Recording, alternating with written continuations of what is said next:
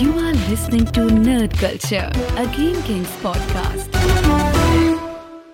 Um, en we zijn live. Jawel jongens, we zijn live. En vandaag gaan we praten over Bitcoin. Bitcoin maximalisme. Ja, wat- dit wordt weer zo'n echte oldschool Bitcoin uitzending. Mijn gast vandaag is Jan-Willem Burgers. Jan-Willem, welkom. Dankjewel. Jij bent eh, werkzaam voor Capgemini. Je bent verantwoordelijk voor de eh, blockchain projecten, Europees gezien. Ja, Je bent daarin gekomen omdat je echt op een gegeven moment intrinsiek gemotiveerd werd door Bitcoin en dacht van Jesus, hier wil ik mijn werk van maken. Ehm, je draait al mee eh, eh, sinds dag één. Eh, goed, er is altijd iemand die er natuurlijk nog net eventjes wat eerder in zat, maar jij bent echt van de oude stempel en van het begin. Ehm, we hebben elkaar leren kennen bij de podcast van, van BNR, Cryptocast. En toen zijn we eigenlijk een aantal keer in gesprek geraakt over Bitcoin. En ik had echt zoiets van ja, we moeten nu ook de, de Game Kings community laten delen in al deze eh, gebundelde wijsheid. Dat, eh, dat gaan we nu doen. De aankomende eh, twee uur gaan we een, een, een, podcast houden die. Als het goed is, ja, de moeder van alle Bitcoin podcasts wordt, inderdaad. dat zou heel mooi zijn als dat lukt. Ja, toch? Hey, ik ben, ik ben gewoon even benieuwd. Wat, wat, wat, wat is Bitcoin voor jou? Hoe is de weg begonnen? Wat, waar, hoe ben je ingerold? Ehm, ja, ik ben Bitcoin eigenlijk al heel vroeg tegengekomen. Al lange tijd geleden. In eh, 2010 las ik het voor het eerst iets over. En ik snapte er helemaal niks van. Dus ik, ik las iets en ik denk, wat is dit? En ik heb het nog aan iemand gevraagd. En wij dachten, nou, het zal wel een soort van creditcard zijn. En ja, toen heb ik het naast me neergelegd. Nou, had ik natuurlijk eh, niet moeten doen. Ik had beter 100.000 bitcoins toen de tijd kunnen kopen in 2010. Maar ja, weet ik veel. Ik wist helemaal niet wat het was. En zo kwam ik het, ja, eigenlijk een paar jaar lang kwam ik het af en toe eens tegen. En ik snapte er alsmaar helemaal niks van. Totdat in 2013 ik tegen mezelf zei... Nou wil ik wel eigenlijk weten wat dit nou eigenlijk is.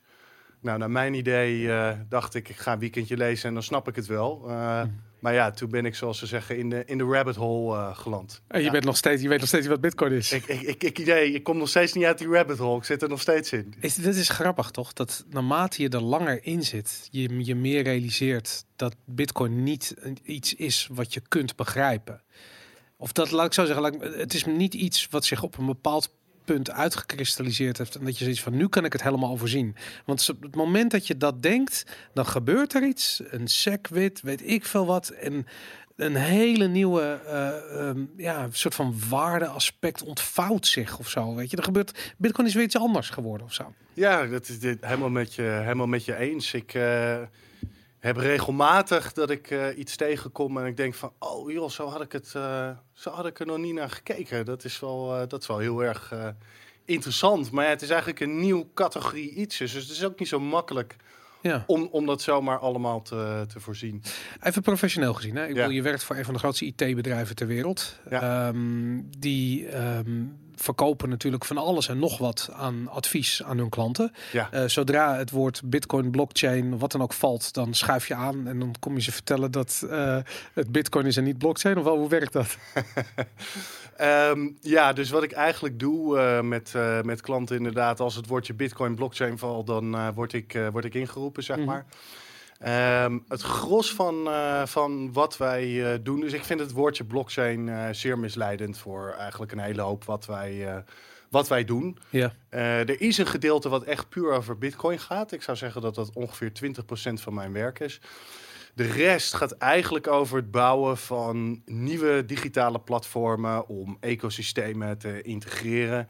Daar kun je uh, soms uh, bepaalde technologieën bij gebruiken die uh, permission ledger systemen over het algemeen heet. Mhm. Mm -hmm. Er wordt vaak van beweerd dat dat een private blockchain zou zijn of een betere implementatie van, maar dat is het gewoon niet. Het is, het is iets anders. Okay. Wat er eigenlijk niet zoveel, ja, in een zekere zin eigenlijk niet zo heel veel mee te, mee te maken heeft. Maar het wordt allemaal in de publieke discussie wordt het allemaal, ja, wordt het allemaal op één hoop gegooid eigenlijk. Dus Wa waarom is dat? Waarom, waarom hoor ik mensen die geen idee hebben waar ze het over hebben, dingen, heet het het woord blockchain of tegenwoordig DLT, distributed, is distributed ledger technology gebruiken? Waar, waarom is dat? Ja, vind ik, vind ik lastig te zeggen. Kijk, ik denk als we de meest positieve case hierbij zouden, zouden willen bedenken. Als ik kijk naar wat voor soort issues grote financiële partijen, banken, verzekeraars hebben. En waar ze verbeteringen zouden, zouden, zouden willen. eh, dat is vooral op het stuk reconciliatie. Dus er zijn eigenlijk ons IT-landschap is enorm scattered. Er zijn overal allerlei stukjes data en die moeten ook vaak hetzelfde, hetzelfde lezen. Mhm. En dat gebeurt niet altijd even goed. Dus als je dan Bitcoin tegenkomt en denkt, hey, een peer-to-peer netwerk en de data is consistent onder het hele netwerk, dat is al super interessant. Volgens mij kunnen wij dat, dat gebruiken. En zo zullen zij waarschijnlijk een paar dingen en een hele hoop mensen in Bitcoin hebben gezien, wellicht wat men dacht te gebruiken. En het eerste idee was dan, nou laten we gewoon het ontwerp van Bitcoin pakken en daar dingen mee gaan doen. Maar ja, dat, dat, is, dat is dus niet zeg maar de oplossing. Want als je iets in een enterprise context wil gaan doen, dan moet dat ontwerp er heel erg anders uitzien. Maar ik denk dat daar die, dat idee van blockchain technologie vandaan is eh, gekomen. Ja. En marketing. en marketing. Nou ja, Ja. ik, en, en, market, en dan iemand moet altijd marketing betalen. En dan heb ik zoiets van, ja, wie betaalt dat? Dat zijn de partijen die geld gaan verdienen op het gebruik van het woord. En die zijn dus diensten aan het verkopen onder het motto blockchain of DLT of whatever. En ehm, mensen hebben zoiets van, ja, mijn neefje die heeft eh, al eens een keer laatst verteld over, over bitcoin. Dat was toch wel interessant hoor, daar kun je veel geld mee verdienen. Dus die beginnen dan daar maar advies in te winnen en te investeren en weet ik veel wat. Sterker nog, eh ICO's te ondersteunen of wat voor ellende. Ja. En dan, dan denk ik gewoon van ja, dan, het, het, is, eh, hoe noem je het, eh, jargon geworden. Wat eigenlijk alleen maar gebruikt wordt om eh, ja, mensen die niet precies weten waar het over gaat, eh, aan boord te krijgen van een of andere investering of wat dan ook. Ja, soms wel. Ja, ik denk dat dat inderdaad vaak eh, gebeurt. Het is, Mhm. het is een beetje een buzzword eh, geworden. En als je dat ergens opplakt, dan... eh, hè, ook al verkoop je ijsthee en je gooit er het woordje blockchain bij... wat zoals laatst gebeurde... dan ja, gaat je aandeel opeens met vijf keer, vijf keer omhoog. Ehm, ja, en dat... Weet je, dat is eigenlijk een van de eerste dingen die ik, die ik doe als klanten met mij, bij mij komen om vragen met Bitcoin, blockchain. Jongens, laten we nou eerst eens gewoon even duiden wat wat is. Want het woordje blockchain is eigenlijk een soort van ja, catch-all variable waar ongeveer alles eh, onder wordt gegooid eh, tegenwoordig. Dus laten we nou gewoon eens even duiden wat zijn de problemen, wat zijn de verschillende technologieën, et cetera. Hoe kijk je aan? la- Laat ik zo zeggen, ik, heb zelf heb ik de, eh het afgelopen jaar. Ik ben altijd best wel maximalist geweest. Weet je, ik, ik, ik geloof in eh, de trustlessness van Bitcoin. Dat je dus niemand hoeft te vertrouwen. En ik heb altijd een soort van een beetje anarchistische inslag gehad, waarbij ik zoiets had van ja, ik wil niet een overheid vertrouwen een bank of weet ik. Ik wil niemand vertrouwen. En dat vond ik in Bitcoin zo cool.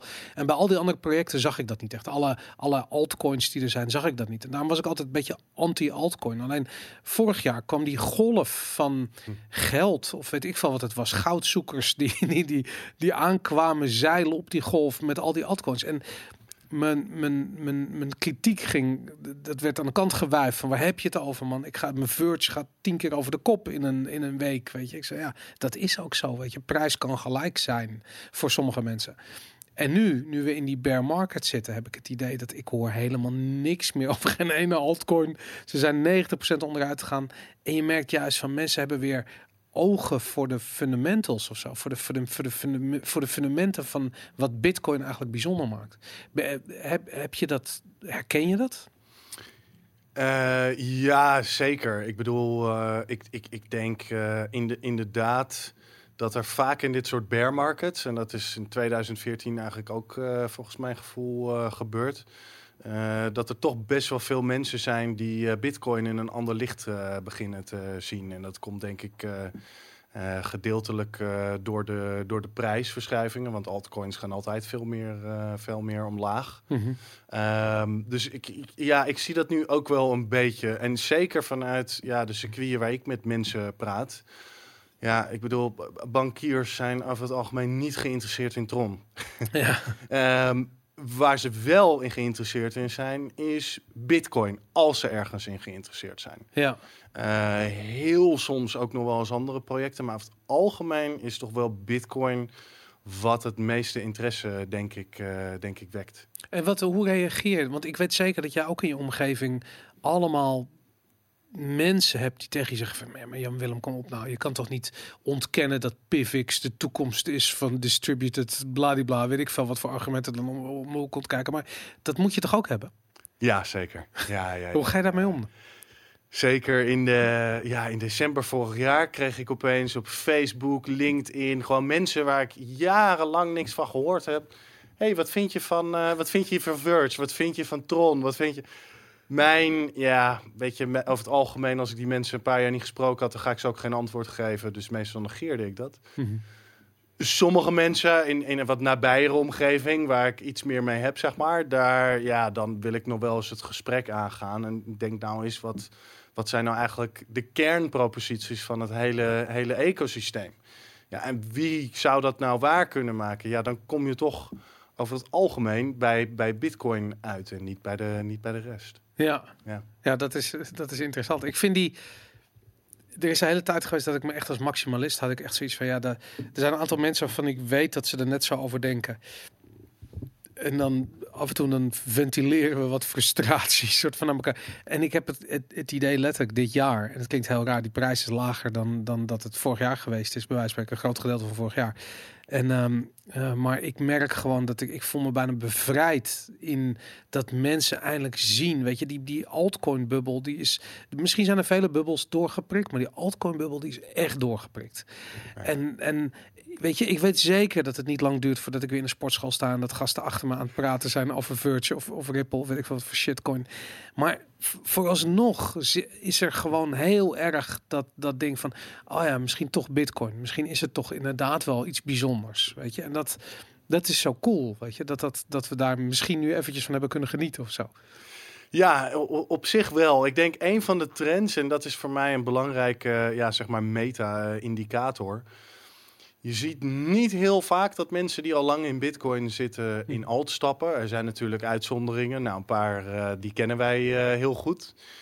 Maar over het algemeen zie je dat niet zoveel. Maar je ziet wel redelijk wat mensen die in alts hebben gezeten, die teruggaan naar Bitcoin. Sterker nog, ik was er zelf één van. Ja, oh ja, hoe, hoe ging dat? Nou ja, in het begin, eh, toen ik hiermee bezig was, snapte ik wel ongeveer het punt. Maar mijn idee was eigenlijk, ja, weet je, we hebben, we hebben Bitcoin, maar volgens mij kunnen hier nog allerlei verbeteringen plaatsvinden. Volgens mij kan dit zomaar de MySpace van, eh, van Facebook zijn. Ja. Dus weet je, toen ging ik dingen lezen over alts en over proof of stake. En toen dacht ik, ah, proof of stake, dat is fantastisch joh. Dat is, gebruikt veel minder energie. Die transacties gaan veel, eh, veel, veel sneller. Mhm. Ja, en toen ben ik eh, ja, ongeveer acht, negen maanden zeg maar heel actief in de proof of stake coins gestapt.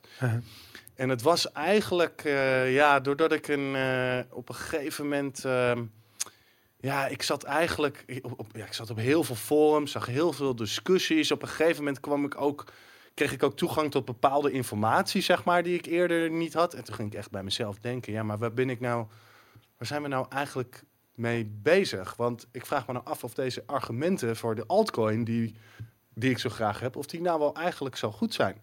En wat, wat, wat, concreet, welk project was dat? En, was, was Blackcoin. Ja, ik was Blackcoin? Ja, ja, ja, ja, ik was daar heel enthousiast over.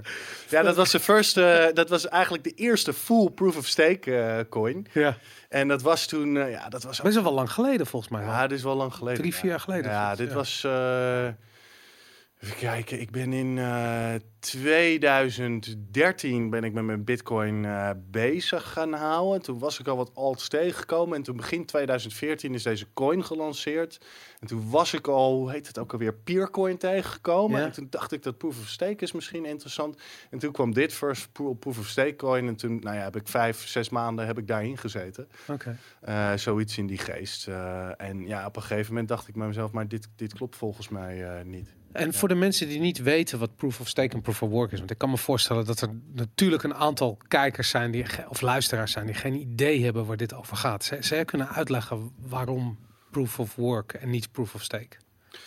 Oh, ehm, ja, dus, dus proof of stake is eigenlijk eh, het Dus als je bitcoins eh, hebt en je wil, eh, je wil zeg maar op ieder blok wat gemined wordt, wat geregistreerd wordt in de blockchain. Dat Mhm. gebeurt gemiddeld iedere 10 minuten. Ja, Dat kan soms 30 seconden duren, kan soms drie uur duren. Het is, het is, maar het is gemiddeld 10 minuten. Daar zit een eh, subsidie bij van nieuwe bitcoins die worden uitgegeven. Nou, dat is nu 12,5 bitcoins. En iedere vier jaar halveert dat tot ongeveer 21,40. En dan houdt dat op en dan, is het, dan zijn er geen subsidies meer. En dan zijn er alleen nog transactiekosten. Nou, hoe, hoe, hoe krijg je nou eh, hoe, hoe krijg je dat geld nou wat in, wat in zo'n eh, wat in zo'n eh, wat in zo'n blok zit? Dat doe je door te minen. En als jij bij meestal een mining pool zit, die toevallig dat blok vindt en daar een valide oplossing voor vindt, dat heet dan de proof of work. Ehm, dan krijg je dus die subsidie plus de transactiekosten voor dat, voor dat blok. Ja. Oké. Nou, ehm, de reden. Kost veel energie. Ja, nou ja, goed. Weet je, eh, kerstverlichting eh, in Amerika kost. Oké, ook la- meer la- daar gaan we het energie zo over hebben. Gaan we het zo over dan, energie eh, hebben. Laten dan, we... dan in Honduras. Sorry dat ik je in de Dus, reden viel. Ja, Ja. ja. ja, was toevallig deze week een artikel. Ja. Eh, dus dat valt naar mijn idee allemaal wel mee. Bitcoin is volgens mij ook zeker geen milieuramp. Maar goed, dat, dat is eigenlijk het proces. En ja, dat, dat, dat proces was eigenlijk... Het ontwerp voor Bitcoin bestond min of meer al in 2008. Ja, Oké. Eh, als je kijkt naar eh, bijvoorbeeld Nick Sabo's eh Bit, Bitcold, dat lijkt al heel erg sterk op, op, op Bitcoin. Maar het is dit stukje proof of work mining wat eigenlijk de doorslag heeft gegeven in het ontwerp in Bitcoin. Tenminste, zoals ik het, zoals ik het zie. Ehm, proof of stake is eigenlijk het idee om een alternatief daarvoor te verzinnen wat minder energie verbruikt. Want al die, eh, ja, dat proof of work mining, dat proces gaat met gespecialiseerde apparatuur. En die verbruiken behoorlijk veel energie. Volgens mijn eigen lats- la- laatste calculaties 0,2% van uh, wereldelektriciteitsverbruik en 0,04% van eh, energieverbruik, give or take. Give or take. eh, dat zijn grove, grove schattingen. En ik ben daar ook geen expert in, maar volgens mij zit het ongeveer... 0,2 procent van alle energie in de wereld. Elektriciteit. En 0,04% van alle energie. Oké, Ja. oké. Ja. Ja, oké. Ehm, goed, proof of stake is daar eigenlijk een, het idee was om een, ja, een energiezuiniger alternatief daarop eh, te creëren. En eigenlijk wat het is, is dat in plaats van dat je mined om een, een oplossing voor een puzzel te vinden, is het een soort loterij geworden. Dus als jij zeg maar 100 black coins hebt, kun je daar een gedeelte van steken. Dat betekent dat die black coins ergens in vast zitten. Je kunt ze niet gebruiken. En relatief aan het, hoeveel mensen dat doen, hoeveel coins jij hebt, dat geeft een kans om het volgende blok te vinden. Dus als ik 10 black coins steek en op het hele netwerk worden er 100 black coins gesteekt, dan heb ik 10% kans om het volgende blok te vinden. Ja, ja. Nou, eh, wat is het idee eh, hiermee?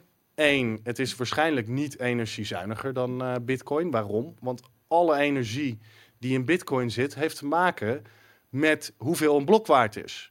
Dus wat gebeurt er met een proof of stake coin als zo'n blok ook zoveel waard wordt? Dat moet ergens vandaan komen. Want het gaat alleen maar om ingeschatte kosten en ingeschatte eh, inkomen die je, er, die je eruit krijgt. Dus Maar, maar ergens... speculatieve waarde heeft toch niet direct eh, zijn weerslag op de prijs van bitcoin?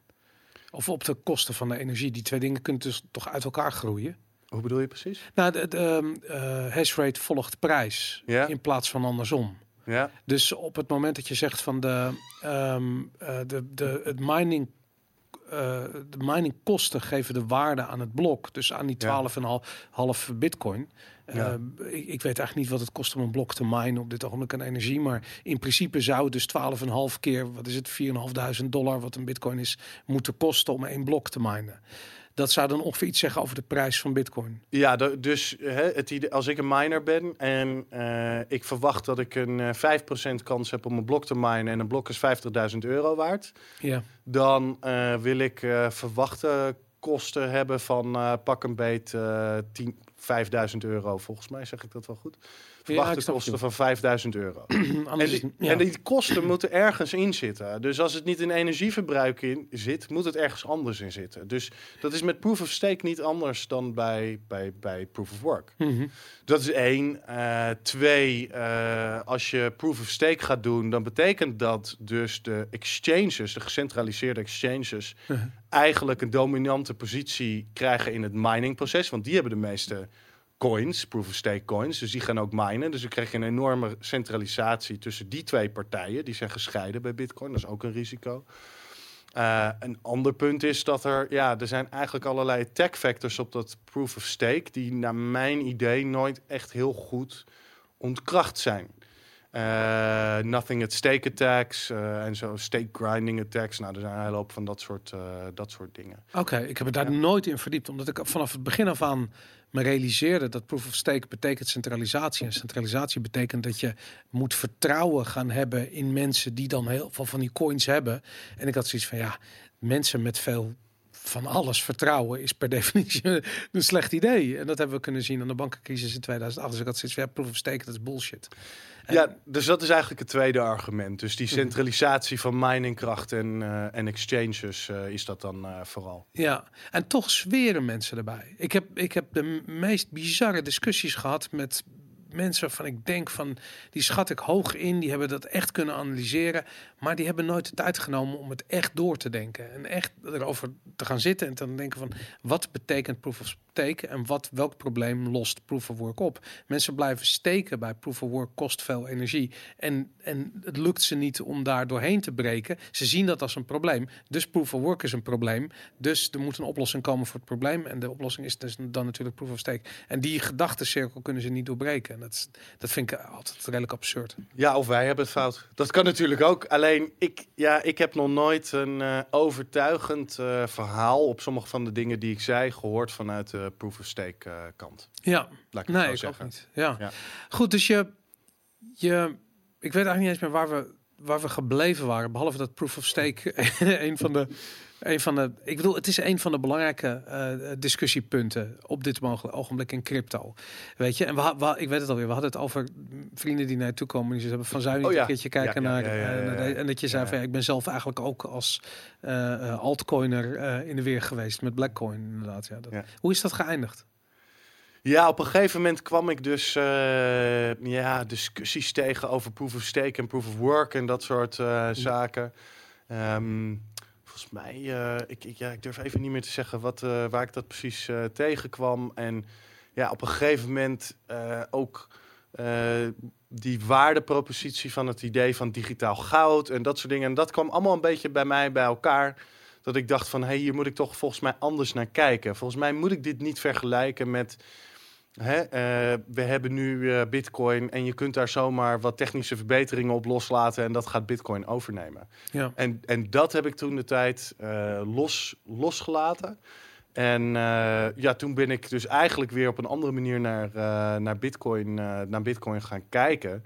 En ik moet zeggen dat ik eigenlijk alleen maar ja, meer ja, vertrouwen ben gaan hebben in Bitcoin en minder vertrouwen in al het andere eigenlijk. En dat is eh, langzaam gestaag eh, gegroeid. Ja, oké. En, Ja. en eh, dat gestaag groeien, dat, laat ik zeggen, dat is het altijd. Dat is gewoon ook Ja. voortschrijdend inzicht gaat nou eenmaal langzaam of iets dergelijks. Maar ehm, als dat ge- was dat gestage groeien, dat bij jou, dat was wel voor 2017, voor die gigantische bullrun. Eh, ja, ja, ja, ja, wel. Ja, zeker. Hoe Ja. heb je die bullrun ervaren? Dat, dat iedereen maar in die shitcoins gaat en, en van een tientje duizend euro maakt en denkt dat hij de hele wereld begrijpt. Ja, nou ja, het rare was, wij hadden natuurlijk al een soort van altcoin eh, booms gehad eh, in bepaalde, ja, in het verleden. Ik bedoel, we hadden in 2013 op een gegeven moment, of 14, ik kan me niet meer heel goed herinneren, maar dat opeens ook iedere dag 18 altcoins gecreëerd werden. Ja. Dat iedereen dacht, ja, van waar gaat dit eh, over? En dat je dingen had als Rabbitcoin en Huntercoin en Yellowcoin en Redcoin en Redcoin met twee D's. En ja, weet je, wat, wat, wat is dit? Waar gaat dit over? Weet je, ik kan, in, ik kan serieus, je kon de- toen de tijd naar een site gaan en vijf parameters invullen en voor een fee van punt 1 bitcoin kun je gewoon een nieuwe coin starten. Weet je, dan Ja. krijg je gewoon software aangeleverd om je... Ja, waar gaat, waar gaat, dit, eh, waar gaat dit over? En ehm, dus was vooral, volgens mij is dat echt begonnen in, eh in 2000. Kan jij het nog herinneren? Ik, ben even, ik zit even, ja, ik zit er nu best wel lang in. Dus ik probeer even, zeg maar, historisch wanneer dat. Nou, het heeft heel lang geduurd voordat het tot me doordrong. Eh, Ja. Omdat ik het nooit serieus heb genomen. Omdat het. eh, ehm, toen ik ermee begon, was je had eh, Dogecoin, dat was heel erg in opkomst.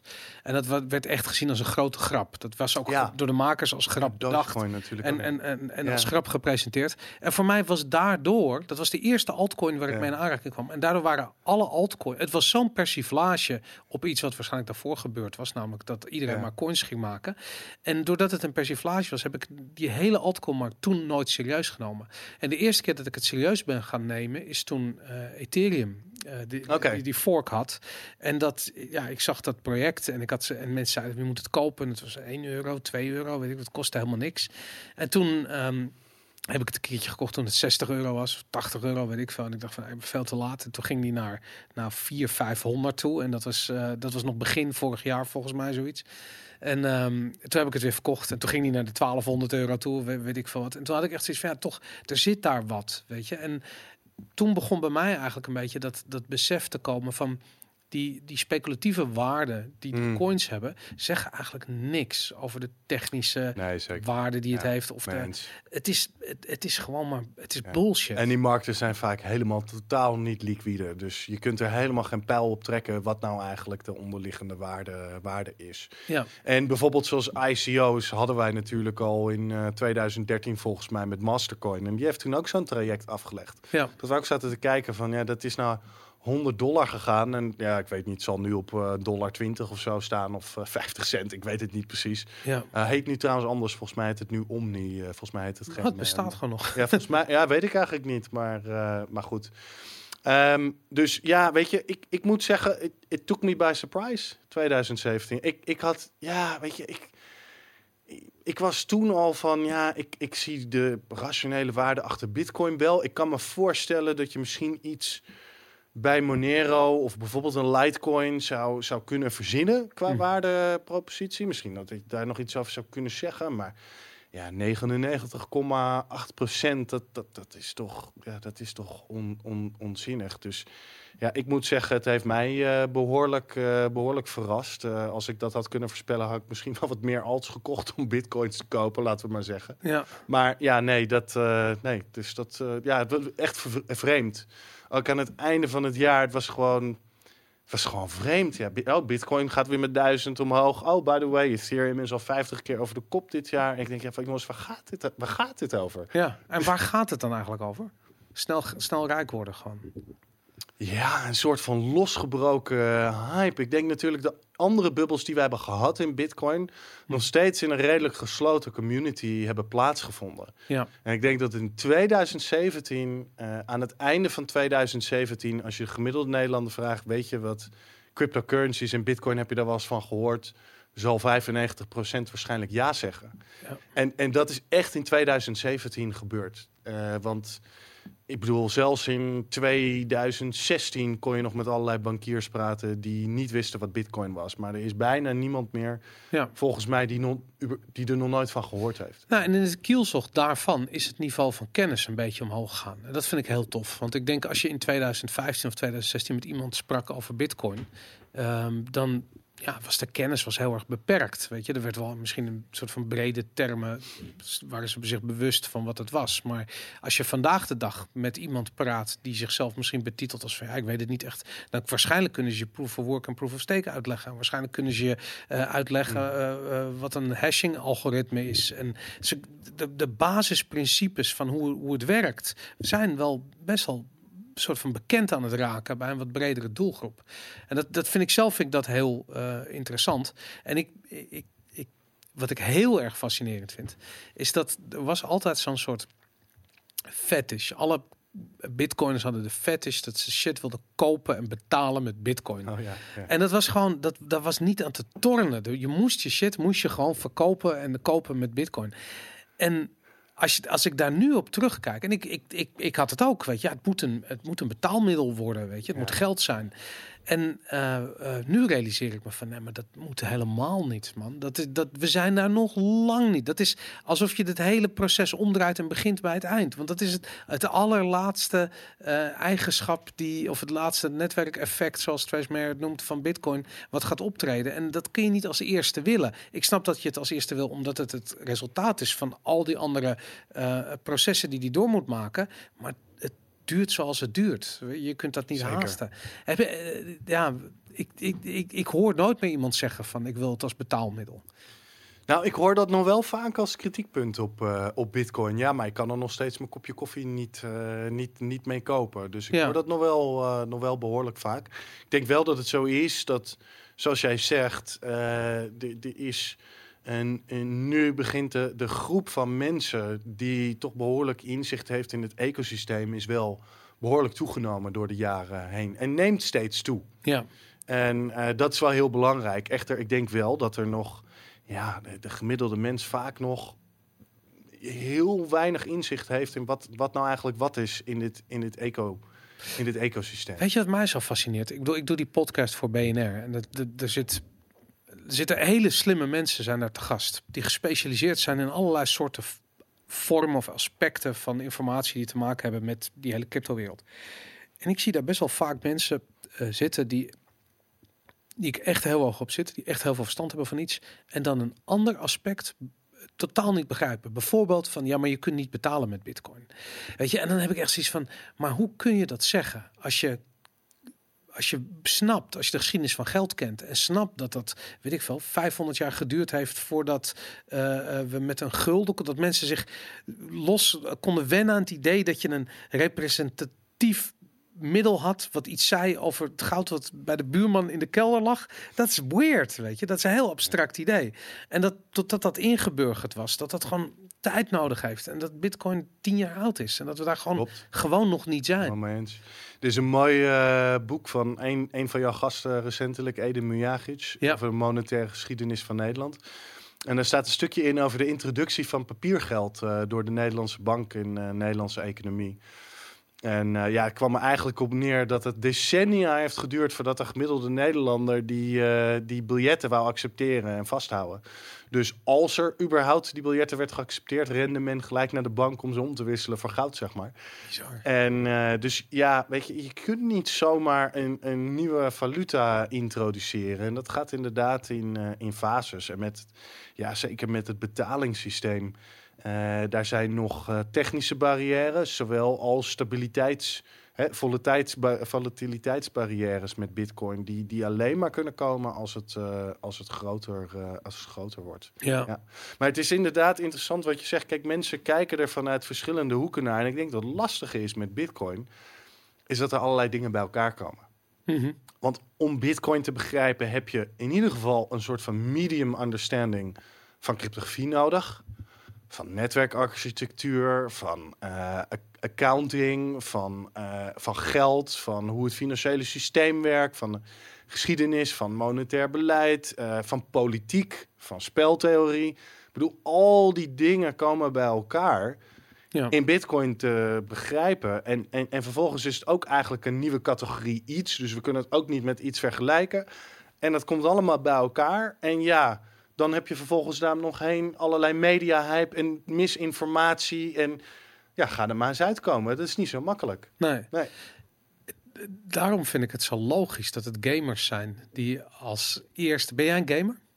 Ben je gamer geweest Eh, of misschien nog steeds? Wel, wel toen ik eh, kleiner was. En dat heeft toch ongeveer mijn 16e, 17e geduurd. Toen was ik wel echt heel fanatiek met, eh, met games, ja. Maar vind je niet dat het, dat het laat ik zeggen, gamers snapten. Eh, ik bedoel, ten eerste snapten ze de, de waarde van digitale objecten. Omdat ze, Ja. weet je, ik bedoel, je moet tijd steken in het grinden van iets om dat ene zwaar te krijgen. Ik zeg maar wat, weet je. Aan de andere kant, eh, gamers zijn goed in speltheorie. Ze zoeken dingen uit, weet je. Ik bedoel, Bitcoin is heel ingewikkeld, maar niet zo ingewikkeld als de interface van World of Warcraft, bijvoorbeeld, weet je. dat is echt ingewikkeld. Ja. En ehm, zo zijn er allemaal van die dingen dat ik denk van ja, gamers zijn niet bang om iets te proberen of, of een, een, een ehm, ja, we- we- weet ik gewoon een nieuw idee te omarmen en iets wat ze kennen los te laten, gewoon om een nieuwe ervaring te hebben. Want dat is wat videogames doen. En zeker als het met techniek te maken heeft, dan is het al snel het domein van de gamer in het huis, zoals het ware. En ehm, ja, ik zie eigenlijk dat dat is zo grappig, omdat ik, ik, ik ben al 18 jaar of 20 jaar lang, weet ik veel, gamejournalist, tussen aanhalingstekens, wat het ook mogen betekenen.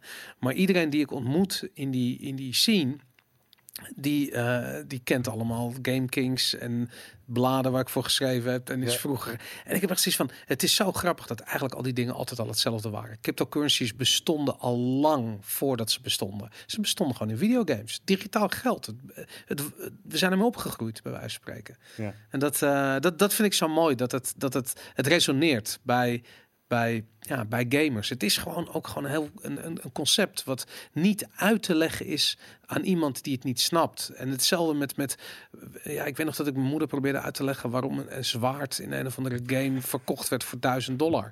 Dat is gewoon volledig ongrijpbaar iets, want het is digitaal dus te kopiëren en dus waardeloos. En dat is, ja, als je eenmaal binnen dat eh, eh, perspectief bent opgegroeid met techniek, dan zul je nooit begrijpen dat dingen wel waarde kunnen hebben die digitaal zijn.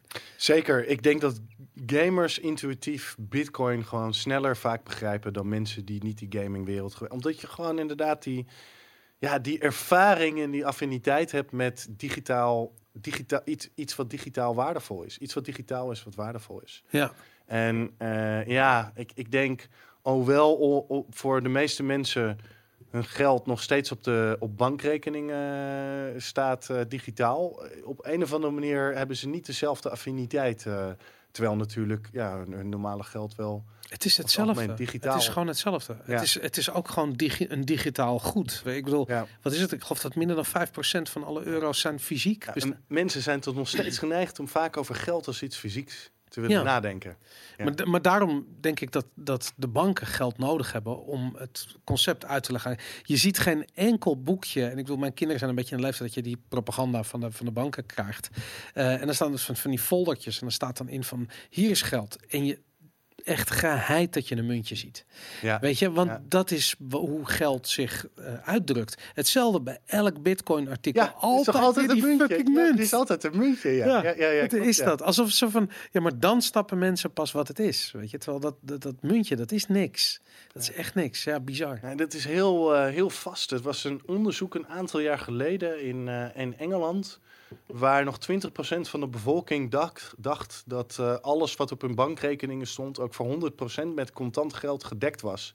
In een kluis, eh, in een kluis ergens. Met andere woorden, je zet een tientje op de bank en het ligt En in, het ligt in, het kantoor. Ja. Ja, ja, ja, Ja. ja, zo werkt het dus niet. Nee. Al sinds de 17e eeuw niet. Maar Hoe werkt het wel? Oeh, ehm, eh, oké, dat is een lastige vraag. Ehm, ja, eigenlijk is, we hebben eigenlijk twee typen geld. Dus we hebben geld voor banken, wat eh, in het centrale bankensysteem eh, zit. Mhm. En we hebben giraal geld, wat op onze rekeningen, rekeningen staat. Ehm, en dan heb je, ook nog, eh, heb je ook nog contant geld, wat ook uitgegeven wordt op, door de centrale bank. Het girale geld is, ja, heel veel. Sommige mensen denken dus er ligt een tientje nog ergens achter voor ieder tientje wat daarop staat. Nou, dat is dus zeker niet zo. Sommige, eh, het, het standaard model wat, wat meestal in economieboeken ons wordt geleerd, is dat, oké, we hebben banken hebben een bankrekening bij de centrale bank. Daar staat bijvoorbeeld 100 euro op. Dus dat betekent dat ze maximaal van die 100 euro, van daarvan mogen ze maximaal viermaal het aantal lenen. Dus bij de bank zelf staat er bijvoorbeeld vijf dat ze een paar honderd euro mogen lenen of zoiets. Mhm. Dat heet het eh, Money Multiplier Model. Dat is ook wat standaard in economie eh, cursussen wordt, eh, wordt gegeven, maar dat klopt eigenlijk ook niet. Het enige Waarom klopt dat niet? Ik, ik was altijd een veronderstelling dat dat nog altijd de, ga- de gang van zaken was. Het, het enige wat er gebeurt, stel dat ik naar eh, een bank toe ga Mhm. en ik wil eh, bijvoorbeeld 100.000 euro lenen voor een huis, dan zegt de ING, die kijkt ernaar, die denkt, goh, eh, ga ik, gaat, of, of welke bank dan ook, ga ik, gaat hij dat terugbetalen? Mhm. En eh, als, hij, als ze denken van ja, dat, dat gaat Jan Willem terugbetalen, dan komt er eigenlijk op mijn rekening, hè, dus aan de, eh, even kijken, moet ik even, even nadenken over mijn accounting principe, aan de, aan de liability side voor de bank, komt er 100.000 euro op mijn rekening die ze mij schuldig zijn als ik die ergens voor wil gebruiken. Mhm.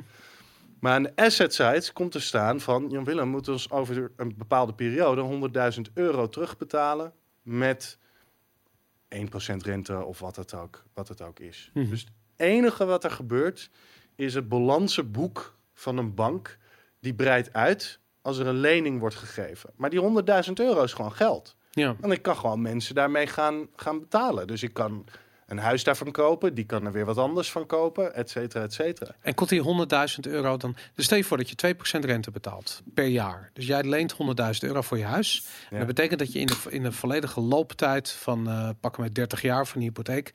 moet je dus 160.000 euro terugbetalen. Ervan uitgaan dat je de hele hypotheek terugbetaalt. Um, uh, gaat uh, de bank dan zeggen van... hé, hey, er staat 160.000 euro op onze rekening. En dat betekent dat we keer 5, dus wat is het... 830.000 euro. Dat, dat hebben we opeens. De rest lenen ze dus van de centrale bank, zodat ze 830.000 euro hebben, omdat jij die, die ton hebt geleend van ze. Nou, het is eigenlijk zo. Joh, die, die, die, die reserves die zij bij de centrale bank moeten, moeten aanhouden.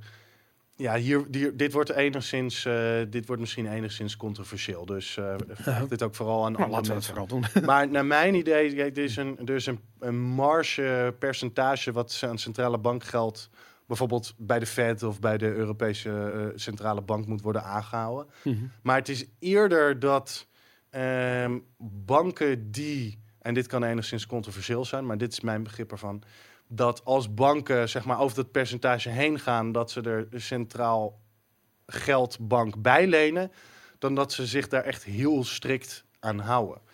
Um, en dus eigenlijk zijn, is het geldcreatie in ons systeem vooral afhankelijk van wat banken doen qua leningen.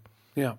En uh, wat er dus ook gebeurd is tijdens de financiële crisis, banken geven geen leningen meer. Mm -hmm. Dus er wordt niet geld uh, bijgedrukt.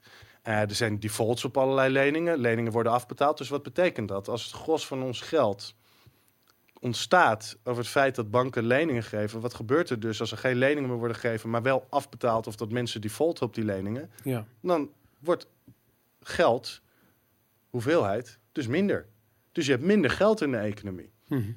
Dus relatief tegenover andere dingen, tegenover huizen, et cetera, et cetera, krijg je dus uh, dat geld relatief meer, meer waard wordt in zo'n deflatoire spiraal. En, en gebeurt dat, dat duurt, maar dat duurt vrij lang voordat het gebeurd is. Uh, nou, dat kan op een gegeven moment redelijk snel. Uh, re dat hangt een beetje van de crisis af misschien. Maar dat kan op een gegeven moment redelijk snel, uh, snel, snel omslaan.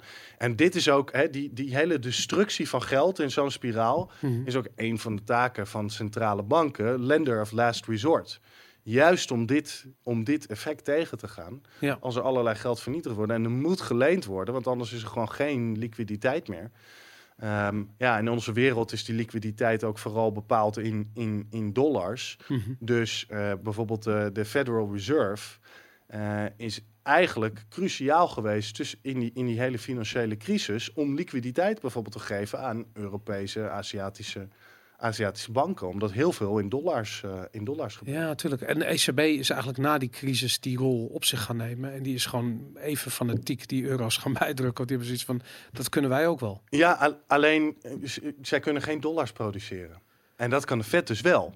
En omdat heel veel van de wereldeconomie dus van die dollars afhangt, heeft de Federal Reserve dus een enorm belangrijke positie in de tijden van financiële crisissen. Ja. En ik denk dat, ja, weet je, China, uh, Europese Unie, die, die proberen die onafhankelijkheid uh, wel te creëren, maar ik, dat, ja, dat lukt niet echt, naar mijn idee. Maar dat heeft volgens mij met name te maken uh, met olie. Ik bedoel, de, de, de oliedollar, de petrodollar, Saudi-Arabië, die uh, eigenlijk als deal met Amerika uh, voornamelijk dollars aanneemt in ruil voor de olie.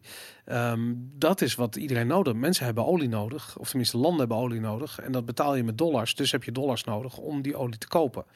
Um, en op het moment dat een land zegt van nou, we gaan ook wel euro's accepteren, dan duurt het niet lang voordat de eerste drone attacks uh, volgen. En daarna is het land in chaos en oorlog. en ja, ik weet niet of ik zo sceptisch ben, Boris, maar ik snap wat je bedoelt. Ja, nou ja ik bedoel, ik probeer een beetje een punt te maken, maar Ja. daar lijkt het heel erg op. Dat is natuurlijk ook het verhaal wat je vaak hoort. Weet je, van ja, die, die dollar is ook echt het probleem van deze maatschappij. Ik bedoel, de, als je naar al die oorlogen kijkt, het, die, die, die, die, die, die krampachtige struggle om maar die positie in de wereld vast te houden, wat Amerika doet. En daar dus al die oorlogen voor nodig heeft. Want het is gewoon een, een stoomwals die over, over, over land heen gaat. Op het moment dat ze het niet eens zijn met die dollarhegemonie. En dan, uh, dan krijg je dat. Ja, Dat is waarom ik zoiets heb van ja, fuck die shit. ja ik snap, ik Ja, snap wat je bedoelt. dat is Roger Ver met zijn baby's are dying. Ja, ja, ja, eh, ja. Ja, nee, en daarom zou het zeker... Kijk, het zou denk ik voor de wereld wel beter zijn als er meerdere reservemunten waren. Denk je dat Bitcoin ooit de reservemunt kan zijn voor olie, voor eh, internationale handel, voor settlements, wha- whatever? Ja, kijk, Bitcoin heeft een, een ehm, vind ik lastig te zeggen, maar Bitcoin heeft een waardepropositie Mhm. die gewoon niet gecreëerd kan worden door een overheid of door banken of de centrale bank. Want er zijn maximaal 21 miljoen Bitcoin. Eh, dus dat is het, die hele harde garantie van die, eh, van die, eh, van die schaarste. Dat, Ja. is, dat is één punt. En het feit dat het oncensureerbaar eh, is. ja. Nu nog in ieder geval. Ja. Of dat het financiële soevereiniteit in een bredere zin geeft. Dat je het zelf kan vasthouden. Mhm. Dat je eh, als je geld wil overmaken, dat niemand je daarbij kan blokkeren, je rekening, et cetera. Ehm, dat, dat heeft een waarde. En die, ja, weet je, die oncensureerbaarheid, die, dat willen overheden over het algemeen eigenlijk niet, niet echt. Dus dat, Mhm. dat gaat er niet komen. En eh, ja, ook je zou kunnen bijvoorbeeld kunnen denken van goh, laten we centrale banken ook op een algoritme voor geldproductie laten werken. Mhm. Alleen het punt is, dat is altijd gecentraliseerd. En, en je kunt gewoon niet dezelfde soort garanties geven die je met Bitcoin wel kan geven. En dat heeft gewoon een, een waardepropositie waar je, ja, of je nou DNB-coins gaat uitgeven of wat dan ook, daar kun je gewoon, dat, dat, dat, dat, dat, dat, dat staat gewoon. En dat, dat kun je gewoon niet nabootsen. ja. En daar denk ik dat een hele hoop mensen eh, wel de waarde van, eh, van inzien. Dus ik, Ik, ik, ik zie daar zeker de waarde van. En ik begrijp nooit zo goed waarom mensen daar niet de waarde van inzien. Ik was laatst was ik bij eh, RTL Z, we hebben het er nog Ja. over gehad. En daar zat ik tegenover drie beursanalisten. En die zeiden allemaal van, en nou, wat vragen was een beetje, wat is de volgende stap? En die zeiden allemaal van, ja, we gaan de, de ECB-coin of de DNB-coin weet ik zoiets krijgen. En ik had er echt zoiets van, het doet er niet zoveel toe. Weet je, ik bedoel, het maakt ook niet uit of, eh, eh, weet ik veel, er morgen een nieuwe strip van Suske en Wiske uitkomt. Dat kan heel goed, maar het heeft weinig effect op de wereldeconomie. En dat gaat de ECB-coin ook niet hebben. Meer dan die Suske en Wiske, snap ik ook wel, maar niet heel veel meer. En dat, ja, dat wilde bij heel veel mensen niet in, omdat ze niet zien waarom Bitcoin, welk probleem Bitcoin oplost.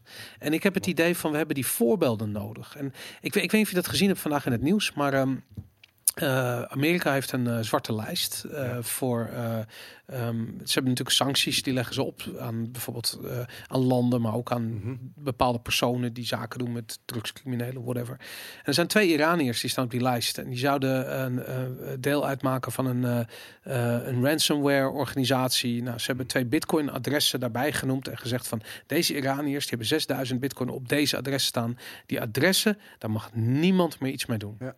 En het bizarre is, daarmee krijg je dus het probleem dat die bitcoins die daarop staan, hebben dus ooit die adressen aangeraakt. En dat gaat in tot de lengte der dagen. Gaan we dat terug kunnen zien? En dan is het de vraag, zijn die bitcoins minder waard omdat het je potentieel in problemen brengt met de Amerikaanse overheid? Omdat ze op, dat, eh, eh, eh, op, die, op die rekening hebben gestaan. Versus de gedachte dat, een, dat geld altijd geld is. Weet je, dat, dat woord fungibiliteit. de- fungibiliteit, ja. ja, dat dat, dat iets is waarvan, ehm, eh, waarvan je opeens een voorbeeld krijgt. Terwijl er wordt al jaren geroepen dat Bitcoin eh, moet werken aan zijn fungibiliteit. En er was geen enkel voorbeeld die dat duidelijk maakte. En opeens, poef, vandaag, zomer, is dat voorbeeld er. Wat, wat, wa- wa- hoe ver staat men af van het begrip, of van het, van, het, van het begrijpen hoe belangrijk dat is? Oeh, ehm, ja, dus het is, het is echt een key con- concept, want het ligt dus echt aan, eh, ja, aan de waarde van die eh, financiële soevereiniteit eigenlijk. Ik denk dat ehm, zeker in de komende jaren er waarschijnlijk een, een, ja, een betere fungibility voor Bitcoin eh, zou komen. In ieder geval, dat is, dat is nodig. Ik denk ook wel dat dat er, denk ook wel dat er komt. Maar ik denk zelfs dat deze Iraniërs er misschien nu misschien wat moeite wel omheen zouden kunnen komen. Door bijvoorbeeld met een grote groep mensen een coinjoin Ja, of iets dergelijks eh, te doen. Of volgens mij zijn er wel constructies mogelijk. Het is nu misschien iets, iets ingewikkelder, maar ehm, ja, en ja, misschien ehm, ja, of, of Het is de vraag, ik, ik, ik, ik heb er niet zoveel vertrouwen in dat Amerika dit kan, kan enforcen. Dit, ik bedoel, het is een open netwerk. Ieder, iedereen kan eraan meedoen, iedereen kan geld versturen, iedereen kan geld ontvangen. Ja. Ja, weet je, dan willen ze iemand in China betalen met, eh, met, met bitcoins. Hoe, hoeveel aandacht gaat hij besteden aan wat de Amerikaanse overheid zegt? Het, ja. Nou ja, nu nog niet. Maar je, eh, laat ik zeggen, de- al die regelgeving die er nu aan zit te komen, die is er in mijn ogen op gericht om de eh, financiële eh, instellingen in het gereel te houden. Hmm. Dus bijvoorbeeld eh, zoiets zou voor, een, voor jou en mij, whatever man. Ik bedoel, als jij een tientje in bitcoin hebt en die stond er wel op de rekening van de Iranier, je denkt er geen geen seconde nog over Nee. waarschijnlijk. Maar wat als je eh, de ING bent of de Rabobank en je hebt een, weet ik veel, een of andere wallet product of, of bitcoin product voor klanten en daar wordt, die komt in aanraking met zo'n met zo'n besmette eh, bitcoin eh, en je bent als bank opeens aansprakelijk voor de Amerikaanse overheid of voor de Europese regelgevers of whatever. Dat is op dat ogenblik wel, dat zijn wel mensen die er wakker van liggen. Ja, alleen ik denk dat ze daar gelimiteerd eh, in eh, zullen gaan, eh, gaan zijn. Ik bedoel, al die dingen die, waar nu aan gewerkt wordt. hè, bijvoorbeeld een ander voorbeeld, Samurai Wallet, waar, waar je hops in kunt bouwen en dat soort zaken. Ja, hoe, hoeveel wil, wil, wil je terug? Wil je dat banken teruggaan? En dat is, dat is heel erg lastig. Ook omdat het teruggaan eventueel nadelen zou, eh, zou, zou kunnen, kunnen hebben. Ik bedoel, Ja. misschien hebben ze te maken met een, eh, een crypto exchange. En ja, ik heb nooit toestemming gegeven als lid van die crypto exchange dat hè, ING weet dat dit geld van mij komt, bij wijze van spreken, voordat het naar de ING ging. Ja. En eh, dus ik denk dat dat heel erg lastig gaat worden om tegen te houden. En ik denk dat eigenlijk uiteindelijk banken en overheden er waarschijnlijk beter aan doen om bitcoin meer als contant geld te, te zien. Dan, dat, eh, dan echt giraal geld, wat je inderdaad wat meer traceerbaar is. Hoewel daar ook wel limitaties Ja. eh, aan zijn natuurlijk. Maar, maar juist dat ding, er is op dit ogenblik een soort oorlog tegen cashgeld. Eh Weet je, je wordt op alle mogelijke manieren wordt je gewoon gestraft. Ik Ja. bedoel, het is nog zo dat op dit ogenblik als je een klein bedrag wil pinnen, dan kost dat een 10 cent of zo. Hè? Zometeen ga je krijgen, als je een klein bedrag cash wil afrekenen, dan kost het 10 cent. En is het pinnen gratis. Dat, we staan echt aan de vooravond van dat dat cashgeld gewoon gaat verdwijnen. Ehm, dan, dan heb ik echt zoiets van ja, die oorlog op cash, die wordt straks hop regelrecht omgezet naar de oorlog naar crypto. Ja, dat, dat, dat zou kunnen. Hoewel ik, eh, de DNB was een eh, tijdje geleden met een statement eh, uitgekomen dat ze, dat ze het geen goede ontwikkeling vonden als eh, cash helemaal eh, er niet meer is. Wat Ja. ik heel erg goed van ze vond, want dat ben ik ook met ze eens. Ja, ik, zou, ik, ik denk dat dit vooral op microniveau door winkeliers eh, gebeurt. Die denken, ja, dit is lekker, lekker makkelijk. Ja, Aan de andere kant, ja, ik ben wel een klant van die winkeliers en ik wil gewoon met cash betalen. Ja. En niet met, met giraal geld. Ja, dus noods betaal ik eh 10 cent extra. Ja, dat mag wettelijk volgens mij, eh, volgens mij niet, maar ik zou het zo, eh, ik zou het zo doen. Nou ja, ik, de, de vraag is waarom. Kijk, de, de, de, die, die ideal of die pin-transactie kost hun gewoon letterlijk geld. Maar wat het nog veel meer kost, is de belasting die ze erover moeten betalen. Dus op het moment dat jij eh, bij wijze van spreken een, je blikje of je flesje water afrekent bij de sigarenboer en je legt gewoon 2 euro neer en je loopt weg, dan denk ik dat procentueel gezien de kans best wel groot is dat die 2 euro gewoon in de achterzak gaat van de winkelier en eh, nooit eh, in de boeken meer terugkomt. Want dat is waarschijnlijk meer werk en dat storten kost geld, weet je. Dus dat voordat het eenmaal op je bankrekening staat, je bent een dag verder of twee dagen, weet ik veel. Ik heb er geen ervaring mee, het zal vast wel even duren. Eh, plus dat het geld kost, het kost een paar euro om dat geld te storten. En een hoog risico. Hoog risico, misschien word je wel beroofd, weet ik. Ja. Achter in je zak is gewoon de makkelijkere oplossing. Iedereen weet dat, de overheid weet dat ook. En die hebben gewoon zoiets van, ja, weet je, die 2 euro, nou laat maar zitten. Eh, iedereen pint toch. Maar er is gewoon dat laatste hardnekkige beetje eh, eh, gebruik van cashgeld. Wat op een gegeven moment de kop moet worden ingedrukt. En dat kan heel makkelijk vervangen worden door crypto. En crypto kan heel hard groeien ten opzichte van pinbetalingen. Des te, des te meer overheden dit soort dingen doen, des te beter voor Bitcoin. Ja, nou, dat, maar, maar dat vind ik zo interessant. Want eh, eh, als je praat met bijvoorbeeld de Nederlandse bank of met regelgevers, dan merk je gewoon van dat ze terughoudend zijn om regels te geven. En eh, in het begin dacht ik van ze zijn open-minded, want ze, ze dragen Bitcoin een warm hart toe. Maar ergens heb ik zoiets van, ik denk helemaal niet dat dat het is. Ik denk dat ze zich realiseren dat op het moment dat je dit, dit, dit echt aan gaat pakken, gaat proberen te verbieden zelfs, dat het averechts werkt. Dat echt, dat er staan geuzen op, er gaan mensen de bak in, dat zijn eh, martelaren bij wijze van spreken. En het is één grote reclamespot voor het gebruik van bitcoin. En dat, dat, ik denk dat ze daar gewoon geen zin in hebben, eerlijk Ja. gezegd.